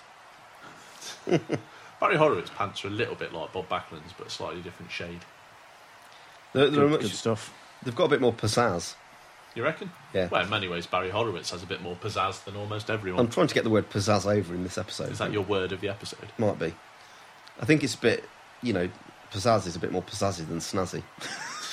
But snazzier, snazzier than pizzazzy. Possibly. And I think Um, what this is number are we getting going for now? 27, which is Three, statistically the winningest number. The winningest number. we could also say we're 90% of the way through the Rumble now. This guy's definitely Oh, going it's that evil dentist It, guy. it's Kane. Is it, was he in last year's Royal Rumble? No, he'd not debuted then. Oh, So first of many for this Mm. guy then. Yes, obviously he'll go on to compete in more Royal Rumbles than anyone. In fact, his mullet. His Adam. mullet is superb. I reckon that that might be a winner. I'll credit him as Kane as well. Oh, Barry's Barry gone. Horowitz is gone. Who threw him out? Kane. Owen. That was Owen. Owen. Oh, oh, that was lovely. Awesome Enziguri from uh, from Owen. But that's obviously the move that caused Sean's Yeah, concussion And issues. Sean, Oh, Ah, Sean is staying down, and As he Owen's done rightly some kind should. of gesture, and just kind of gone, "You're finished." So throw him out, Owen. Throw him out. It's a bit of a good question. Why didn't Sean go after Owen more? That's it. Yeah, Isaac that's a good Yangham having, question. having a bit of a, uh, a Barney with Diesel. Isn't he the new Diesel? What happened He- just off yeah, shot there? he That is sounds like a correct. Diesel versus Diesel in the Royal Rumble. Hmm. Uh, Owen Hart's been eliminated while they were doing that little replay. It looked like Diesel might eliminate them both. Did but- Shawn Michaels eliminate him? I believe I think so. it was no. I think it was Diesel was running them both towards the ropes. Let's have a look. Well, they're going to give us a, an instant replay. No, you'd hope so. There, Come on, uh, Gorilla so Monsoon. many people are trying to get out Fatu. He's listed as being Oh. eliminated by Michaels and Diesel. I think that Steve Austin just did the Bruce Hart Award That's- whopper clothesline on Right, Shawn Michaels. Michaels, and killed him. And Shawn Michaels took it well. And There's Andy- your main event of WrestleMania in two years. Hmm. Wow, how weird. It's weird when you look at things like that, like random about matches. Where will this actually come from? Yeah, like you know that Velocity match from 2003 with John Cena and Brian Danielson. You think there's your SummerSlam 2013 main event? That's Hmm. odd, isn't it? Was it a squash match? No, actually, Brian gets a fair amount of offense in. It's it's, it's odd. I've never seen it. It's worth watching. It's got Daniel Bryan in it. I don't go out of my way to watch John Cena matches. It's Marty Jannetty. He's got sort of black and white almost version. Ah, Marty Jannetty, should he win the Royal Rumble, will definitely reach main event event status. status. That is your ticket to main event status. Bret Hart versus Marty Jannetty. I'd watch that. That'd be Yeah. amazing. He's kind of a. He'll be around for a while longer, but he shortly has a heel turn, and that's really it for him. Is is going after Kane? I can't really call him Isaac Yankum because Kane is just such a better name. It's less syllables. Adam Plus, it's Fury's not an just evil making notes. dentist. What are you writing there, Adam? What? What are you writing? writing down mullet notes. Oh, mullet Okay. notes. What are you writing? Nothing. No, all right then. I've I'm not not got a writing pen in my hand. But you've got something with pen in in your hand. Oh, it's a good gag. It was a, it was a bit uh, bit crass for you. Yeah, that is that is out of character. It wasn't crass. It was just good word wordplay. Okay then. Is that when it's okay? That's okay. Yeah, it's okay if it, if it, if it's got some literacy behind it. So if like naughty letters come up in countdown, that's all right. Well, you, you you've presumably seen shots of Carol Vorderman and Rachel Riley where they stand in front of the letter O, yeah, the first letter O. I've seen some. I'd someone- like to see Rachel Riley's O. It was in an in an issue of like Loaded or something in the late nineties, and someone had photoshopped a picture of Carol Vorderman. You know, as they stand with like a Mm. nine-letter word, and they just photoshopped it so it said "wank me off," and she'd signed it and put that never happened. Excellent. Yeah, it was it but, was but, funny. but rude words do come up on countdown, and some of them are allowable. So have you have you seen the the, the classic? But No. you'll have to explain a bit more than that. Well, okay, uh, I'll I'll, I'll, I'll, I'll go into this. Um, one one contestant saw a six letter word wanker as as a genuine word, which was allowed because it's an allowable word. But then the other contestant says, "Oh well, we've got a pair of wankers then." Twenty nine is the British It Bulldog. is the British Bulldog. I was wondering when he was going to turn up. He was obviously the runner up in last year's Royal Rumble. Yeah. Stay tuned for more amusing countdown anecdotes. Go on Ooh, then. big headbutt. It's got a Some- kind of There's a massive bulldog sign on a bed sheet that keeps coming up every now and again. He's definitely got some fans in there. Uh, I've got to say, those trousers are tassel-tastic. There's Oh, it's- Diana Hart. in a really tight top. It's quite tight, isn't it? Um, she's, yeah, yeah, she's all right. She won like beauty queen contests and stuff, didn't she? Really? She's at WrestleCon, Adam. You can go meet her as well. So that tight top Oh. that you're wearing in Royal Rumble '96 really enhanced your bust. Marty, Marty Jannetty's descended from the Royal Rumble. He's crashed out of main event status. Isaac Yankum or Diesel is having a go at Diesel. Well, I've got to say, it, it's getting to the kind of the sharp point of the event, and I can only assume that it's going to be. Oh, Ringmaster's gone, courtesy of Fatu, who Fatu. fucked his own bump there. Oh, this, this, this is going to be awesome because Duke the Drumster Drossy's got to come in. Who the who? What? Duke the Duke the Jumpster. That's a different gimmick. That sounds like a really racist dancing black man gimmick. Uh, Duke is definitely Duke going the to win. Drumster Though. He's number Drosy. thirty. Look, he'll clear out all this Dead wood. all these tired people with his trash can, maybe. I Then mean, he'll be uh, on his way to headline WrestleMania. Karma's got to go next. Do you think he'll give up his career as a bin man once he main events WrestleMania? Yeah, m- that's probably the one thing that would make him reevaluate his life choices. Maybe if Bob Holly won it, he could give up his race car career. Do you think there's any bin man that have wrestler gimmicks? Or a race car driver that wrestles that races in wrestling pants. A luchador mask. I think that would be There's a unsafe. WCW sign being held up there, that green one. God, your eyes are on fire, Adam. Not literally that would. the be winner of hideous. the Royal Rumble has just Entered. arrived. Just arrived. you you've got my JD thing. Oh yeah. Where I can't. He also discern has a between mullet. them. He does. He's gone straight for Kane. Hmm. Bulldog and Sean are having a bit of a fight on the The outside. outside. I don't think either of them's eliminated. No, I don't think so. Sean's just and- telling Bulldog what he's going to do. To The him referee's now. just saying, "Go back inside." Oh, Owen your own Hart's hearts." joined in, despite being eliminated. There's a bit too much. Sean's going to overcome adversity in this match for my Mm. liking. What do you mean? I don't think Sean's had enough adversity. Joe Briscoe's there again. Who's the guy in like the the grey suit? Who's that? Tony Garea. He's got some. He Kind looks of like Mark Hughes. but with less curly hair. Yeah. Kind of once he started managing, maybe. I quite like Mark Hughes in the early nineties. Yeah, Mark Hughes was prolific. he was he was good in Sensible World of Soccer '96, which Ju- is the just- only football game that I will ever play and enjoy. Soccer, soccer '95 was the best thing to come out of 1995. Really, I don't, I don't think it was Not Soccer Jerry 96. Lawler's mum. Oh, hang on. Kane's gone in a rather silly fashion. yeah, He'll he'll have another go over the next few years, don't worry. yeah, he might appear in another one. Ah. Oh, oh, down to our final four. Duke lied. Duke to the us. Jumpster is He- gone. He lied to us. Final four are Karma, of all people, Diesel, the British Bulldog, and Shawn Michaels. Why wasn't Owen one of the final four? Yeah. I, maybe because Carver's proved himself over the years to be such a Reliable. Oh, Wow. that was lovely. That was a that, brilliant. that was like sequence. skinning the cat and eating yeah. it. No, I was going to skin it here.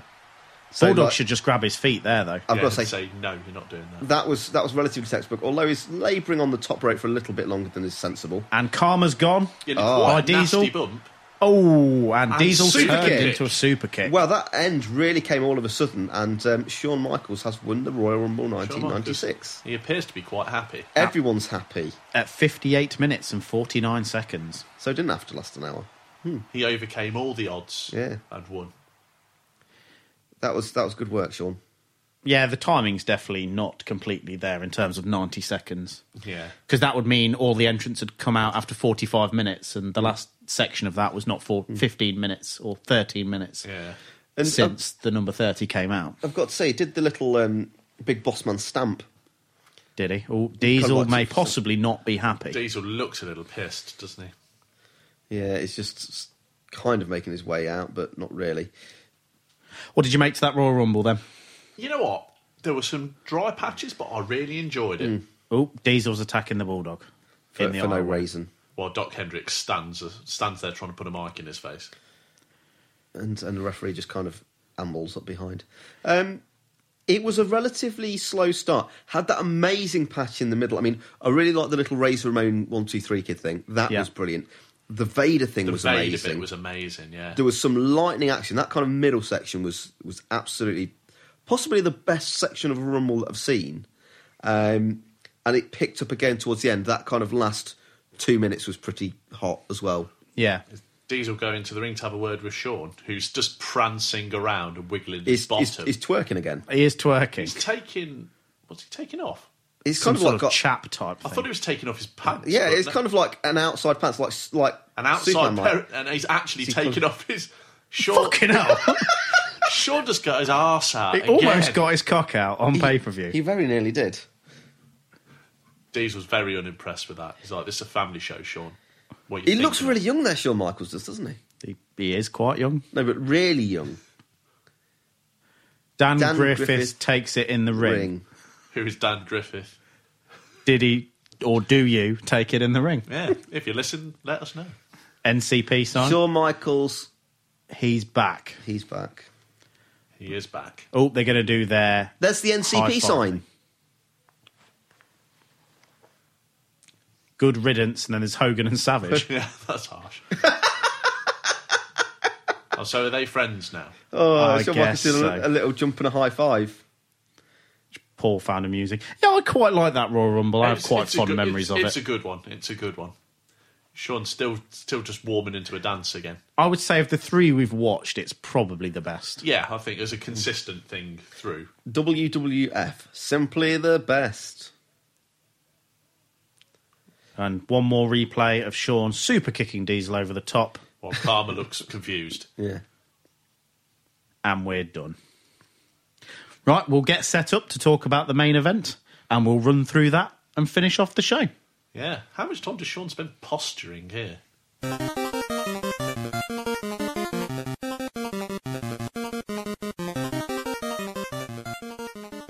Our main event of the evening is the WWF title match between Bret Hart and The Undertaker. This bout was announced during the Bret Hart British Bulldog match at In Your House 5. On the January the 8th Raw, Paul Bear and The Undertaker cut a promo claiming that they were coming for the WWF title at the behest of the Creatures of the Night. As Hmm. seen during the promo video, Bret cut a promo claiming he wasn't afraid of The Undertaker, and well, that's about it. That's your setup for this one. They've not really interacted on television, nothing's really been added as fuel to the fire. You've just kind of got the intrigue of Undertaker competing for the world title. So why does it take precedence over the Rumble match? No idea. Because I can I can understand it if you've got a massive feud that has got uh, loads of momentum that might eclipse the Rumble match. But if you've not really done an awful lot to promote this match and it's happening for no real reason, Uh, well, I, I- I think I know the answers to this. Go on then. Well, I, I believe it's because of Diesel and setting up that interaction and, and heading further forward. Yeah, 'Cause You possibly. couldn't, you couldn't have had that otherwise. I mean, we've moaned enough about Brett being the world champion and not being in the main event. We should be grateful that he I is the suppose world so, champion yeah. and in the main event.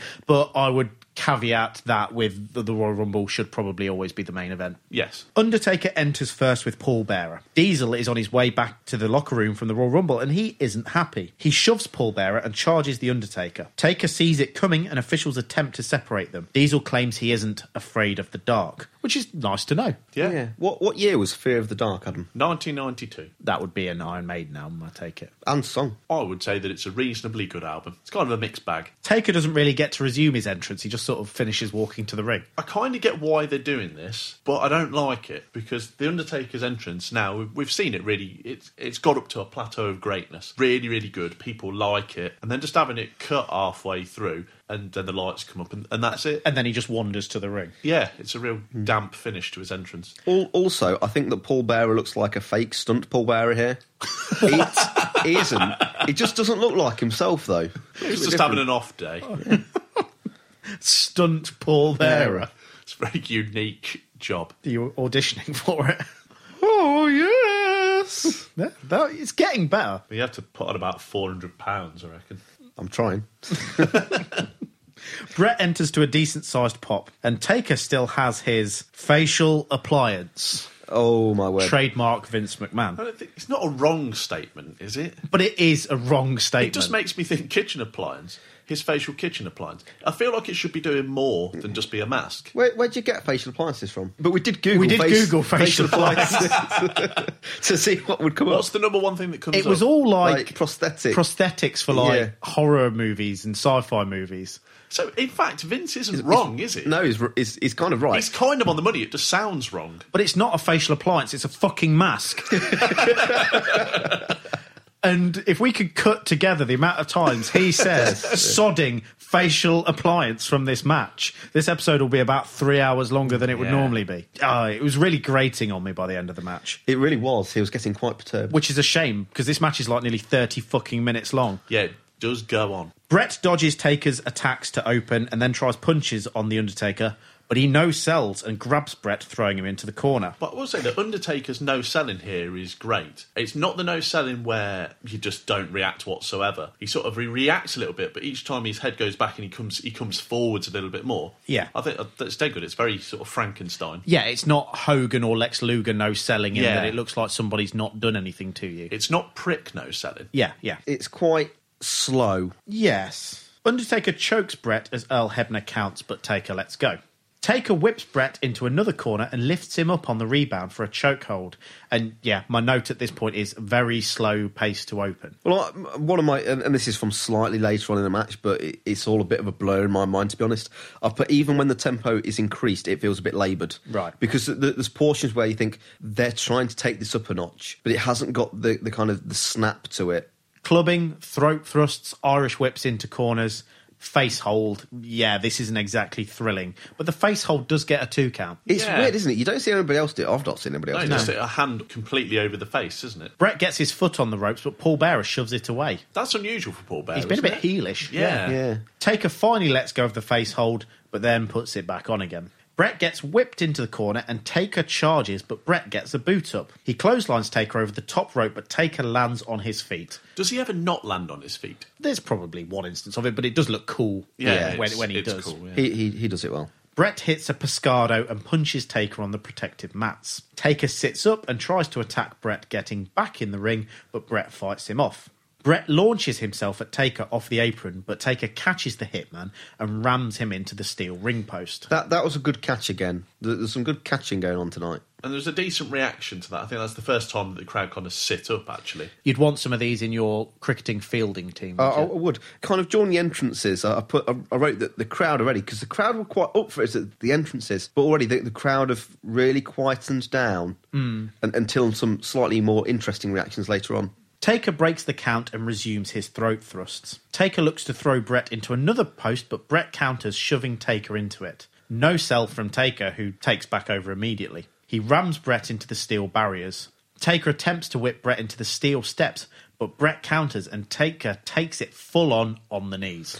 I've put like a hero. This is why he can't walk so well these days. And it- it's quite interesting what happens after this because after this portion of the match, Brett starts working the knee, but his right knee goes into the steps. And I noticed later on, Brett's working on the left knee, and I kind of we looked back at it, didn't we? Yeah. We ran it a little bit so we could just see if he was working the wrong knee, but actually he lands slightly awkwardly on his left Yeah, knee. so it's his right knee that hits the steps, steps. but it's his left knee that he then lands on. It's, it's horrible, but it's an amazing bump. It, it really Yeah. is kind of really amazing. actually how mankind would have taken it. Is well, that Mick Foley says in his books that you, you've got to take it with your knee, really. to- If you want to make it look bad, but also if you want to reduce your ability to walk in later life. Taker's still doing this bump very late on, isn't he? Yeah. He's still doing this knees to the step thing, even when he really is struggling to walk a little bit. Which explains the one match a year. Yeah.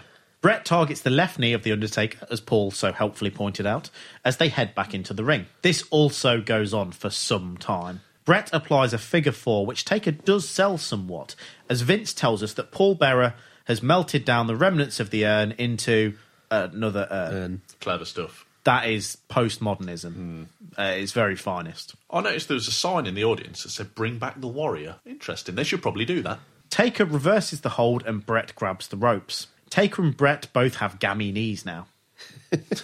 I like the word gammy. Yeah, I, it was the appropriate use of it. Brett retains the advantage as Vince and Perfect discuss Taker's facial appliance. It's not a beauty contest here in the World Wrestling Federation. Not my words, the words of Vince Uh-huh. McMahon. More. Well, it will very explicitly turn into a beauty contest at some point later on, won't it? yes. Yes. More knee work from Brett as Brett tries to remove the facial appliance, but Taker fights him off. Rest in peace chants from the crowd as Brett lays on Taker's knee. It's not quite Bulldog Diesel, but it's not a million miles away. Taker counters kneeing Brett in the face. Yeah, I quite like that. Undertaker throws Brett to the outside and rams his head into the steel steps. Taker grabs some electrical cord and chokes Brett with it as the crowd boo loudly. I think I think Mr. Perfect later on explains that it's speaker cable to be Alex. specific. I was wondering what's the ref doing while he's doing this, but as we pull back, we see that Paul, Paul Bear Bearer. has been on the distraction in the same way that Sonny was. Slightly less sexy manner. Showing a bit of thigh. It's like those things. Have you seen someone put online a couple of weeks ago the Funkadactyls entrance, but with Brock Lesnar and Rusev doing it? No. You should edit Paul Bearer doing like Sonny's entrance, teasing and bending over, showing his cleavage. Oh, God. Taker walks Brett around the ring and throws him into the timekeeper's table before attacking Brett with a chair to more booze. Back in the ring, Taker misses a big boot and Brett goes back to work on the knee. Now Brett's getting booed. The crowd really don't know. It's weird. They don't know who to go for, do they? The, the commentators talk about mixed emotions, but I I just put booze. Brett wraps Taker's leg around the ring post to some more booze, and in the ring, something, something, something, Brett works on Taker's leg. Yeah. Taker fights back with a leg drop and a clothesline, and now he's getting booed.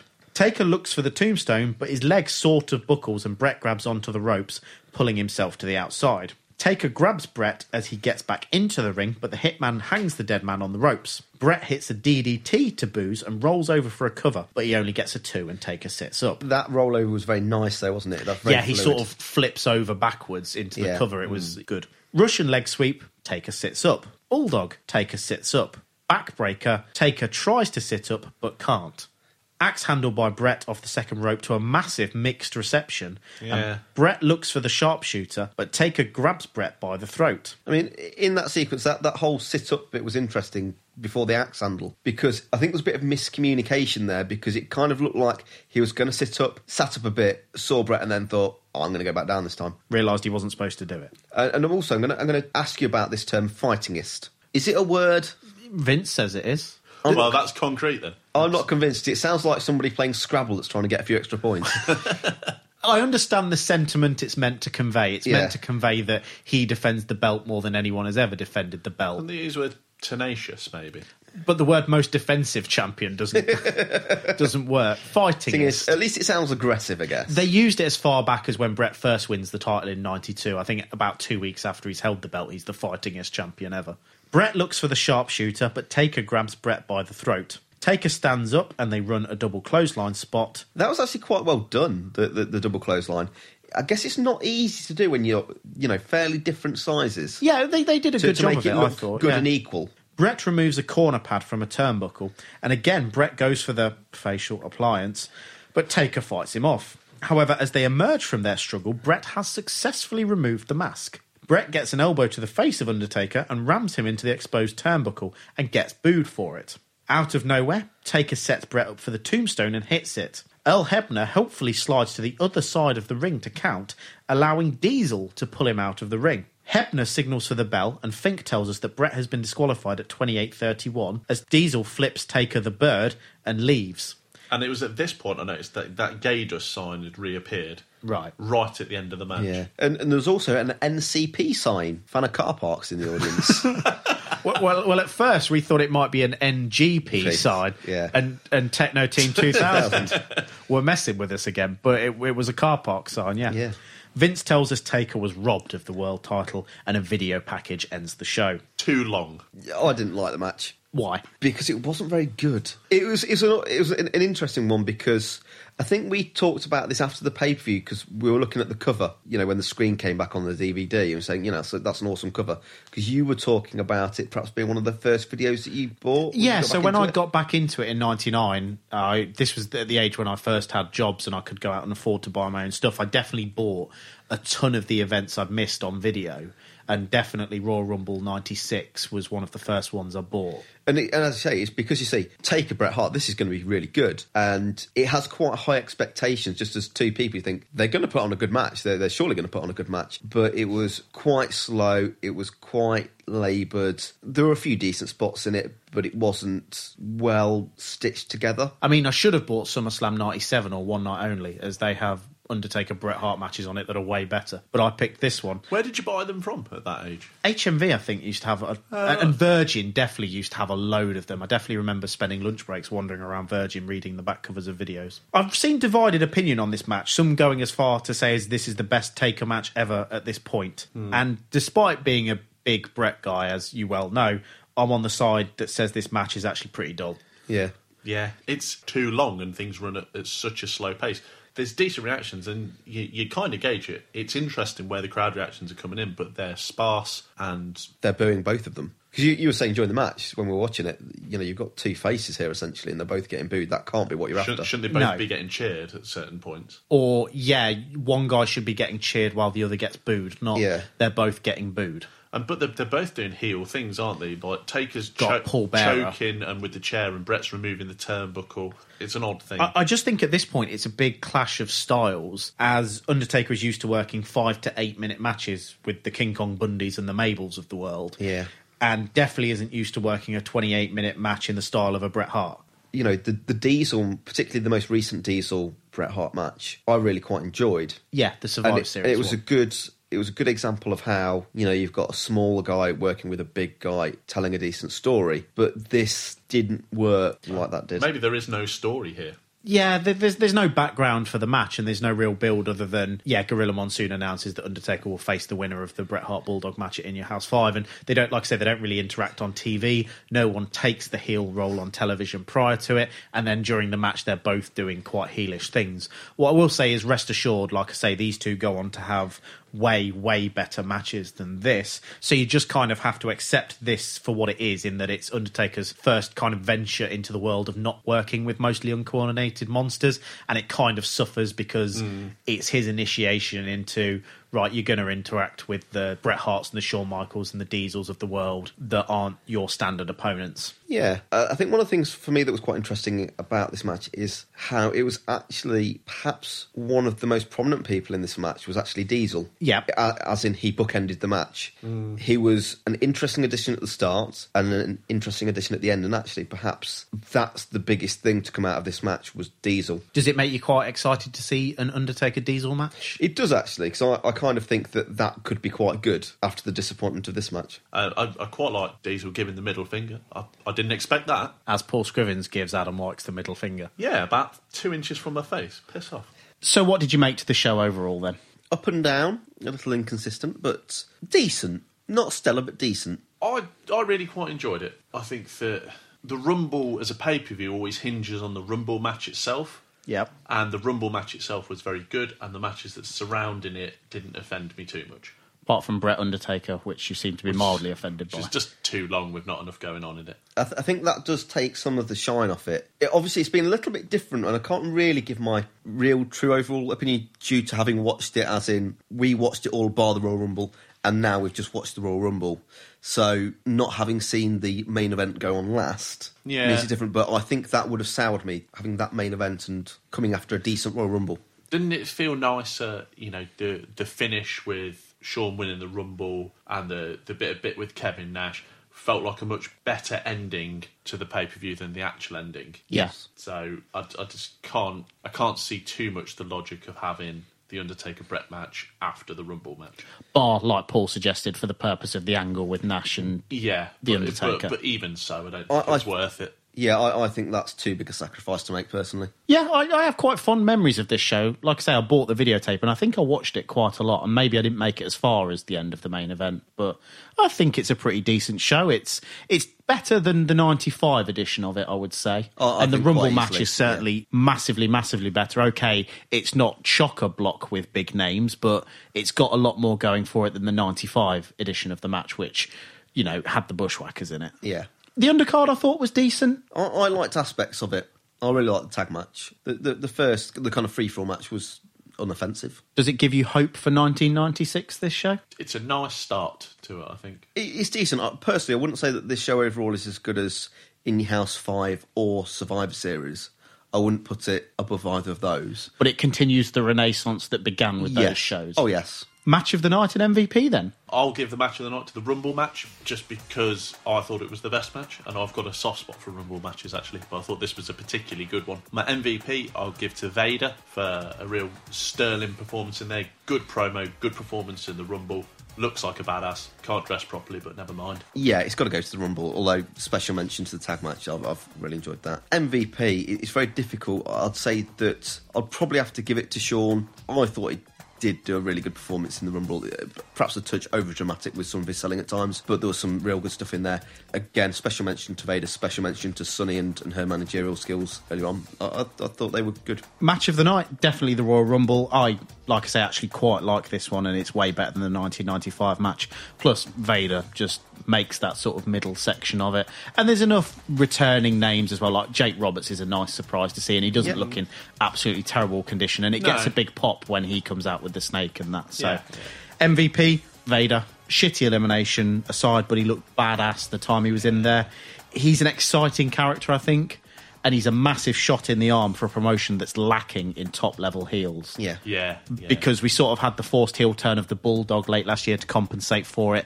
And other than that, we've kind of had a lot of these face face title matches because there's simply no one on that heel side of the roster that is a credible threat to a champion.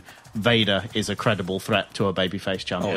And now you've got a £400 man that can do a moonsault, which is awesome. Mullet of the night, Adam. Well, there were quite a few that emerged in the Rumble match. Prior to that, Bart Gunn was the only one that was really coming up with any hair muscle behind him. I'm going to give it to Isaac Yankum for the surprise mullet. Right. Because I'd forgotten that he had a mullet and it was actually quite nice. Everyone else that's been in the Rumble that was like, hey, you know what, they've got a nice mullet. Henry Godwin, Bob Holly. Yeah, they, they've already had good mentions. I think they've already had top trump cards produced. So I'm going to give it to Kane for his interesting surprise mullet. I'd also like to make a special mention to Marlena or Terry for an incredible outfit and display of side boobage during the Goldust match. You appall me.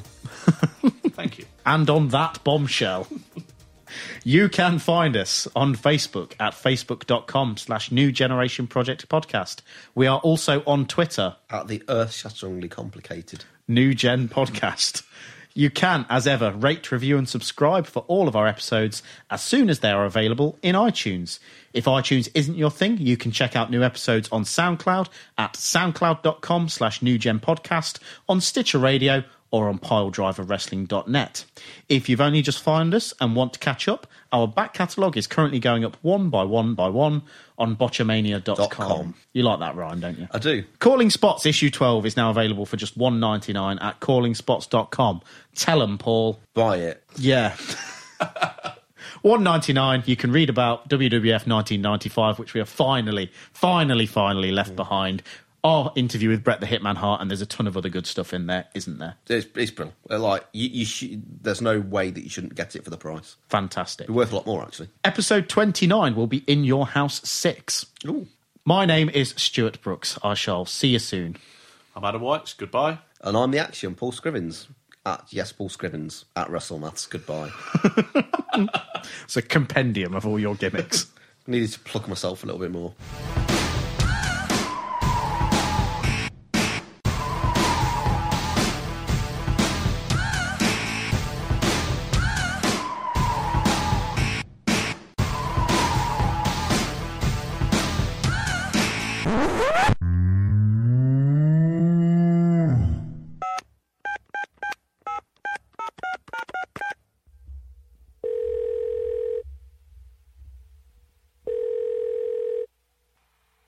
Thank you for calling the Los Angeles Municipal Court.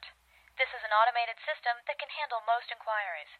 If, after using this system, your question is not answered, please stay on the line and a representative will be with you shortly. appliance, facial appliance, facial appliance, facial appliance, facial appliance, facial appliance, facial appliance, facial appliance, facial appliance, facial appliance, facial appliance, facial appliance, facial appliance, facial appliance, facial appliance, facial appliance, facial appliance, facial appliance, facial appliance, facial appliance, facial appliance, facial appliance, facial appliance, facial appliance, facial appliance, facial appliance, facial appliance, facial appliance, facial appliance, facial appliance, facial appliance, facial appliance, facial appliance, facial appliance, facial appliance, facial appliance, facial appliance, facial appliance, facial appliance, facial appliance, facial appliance, facial appliance.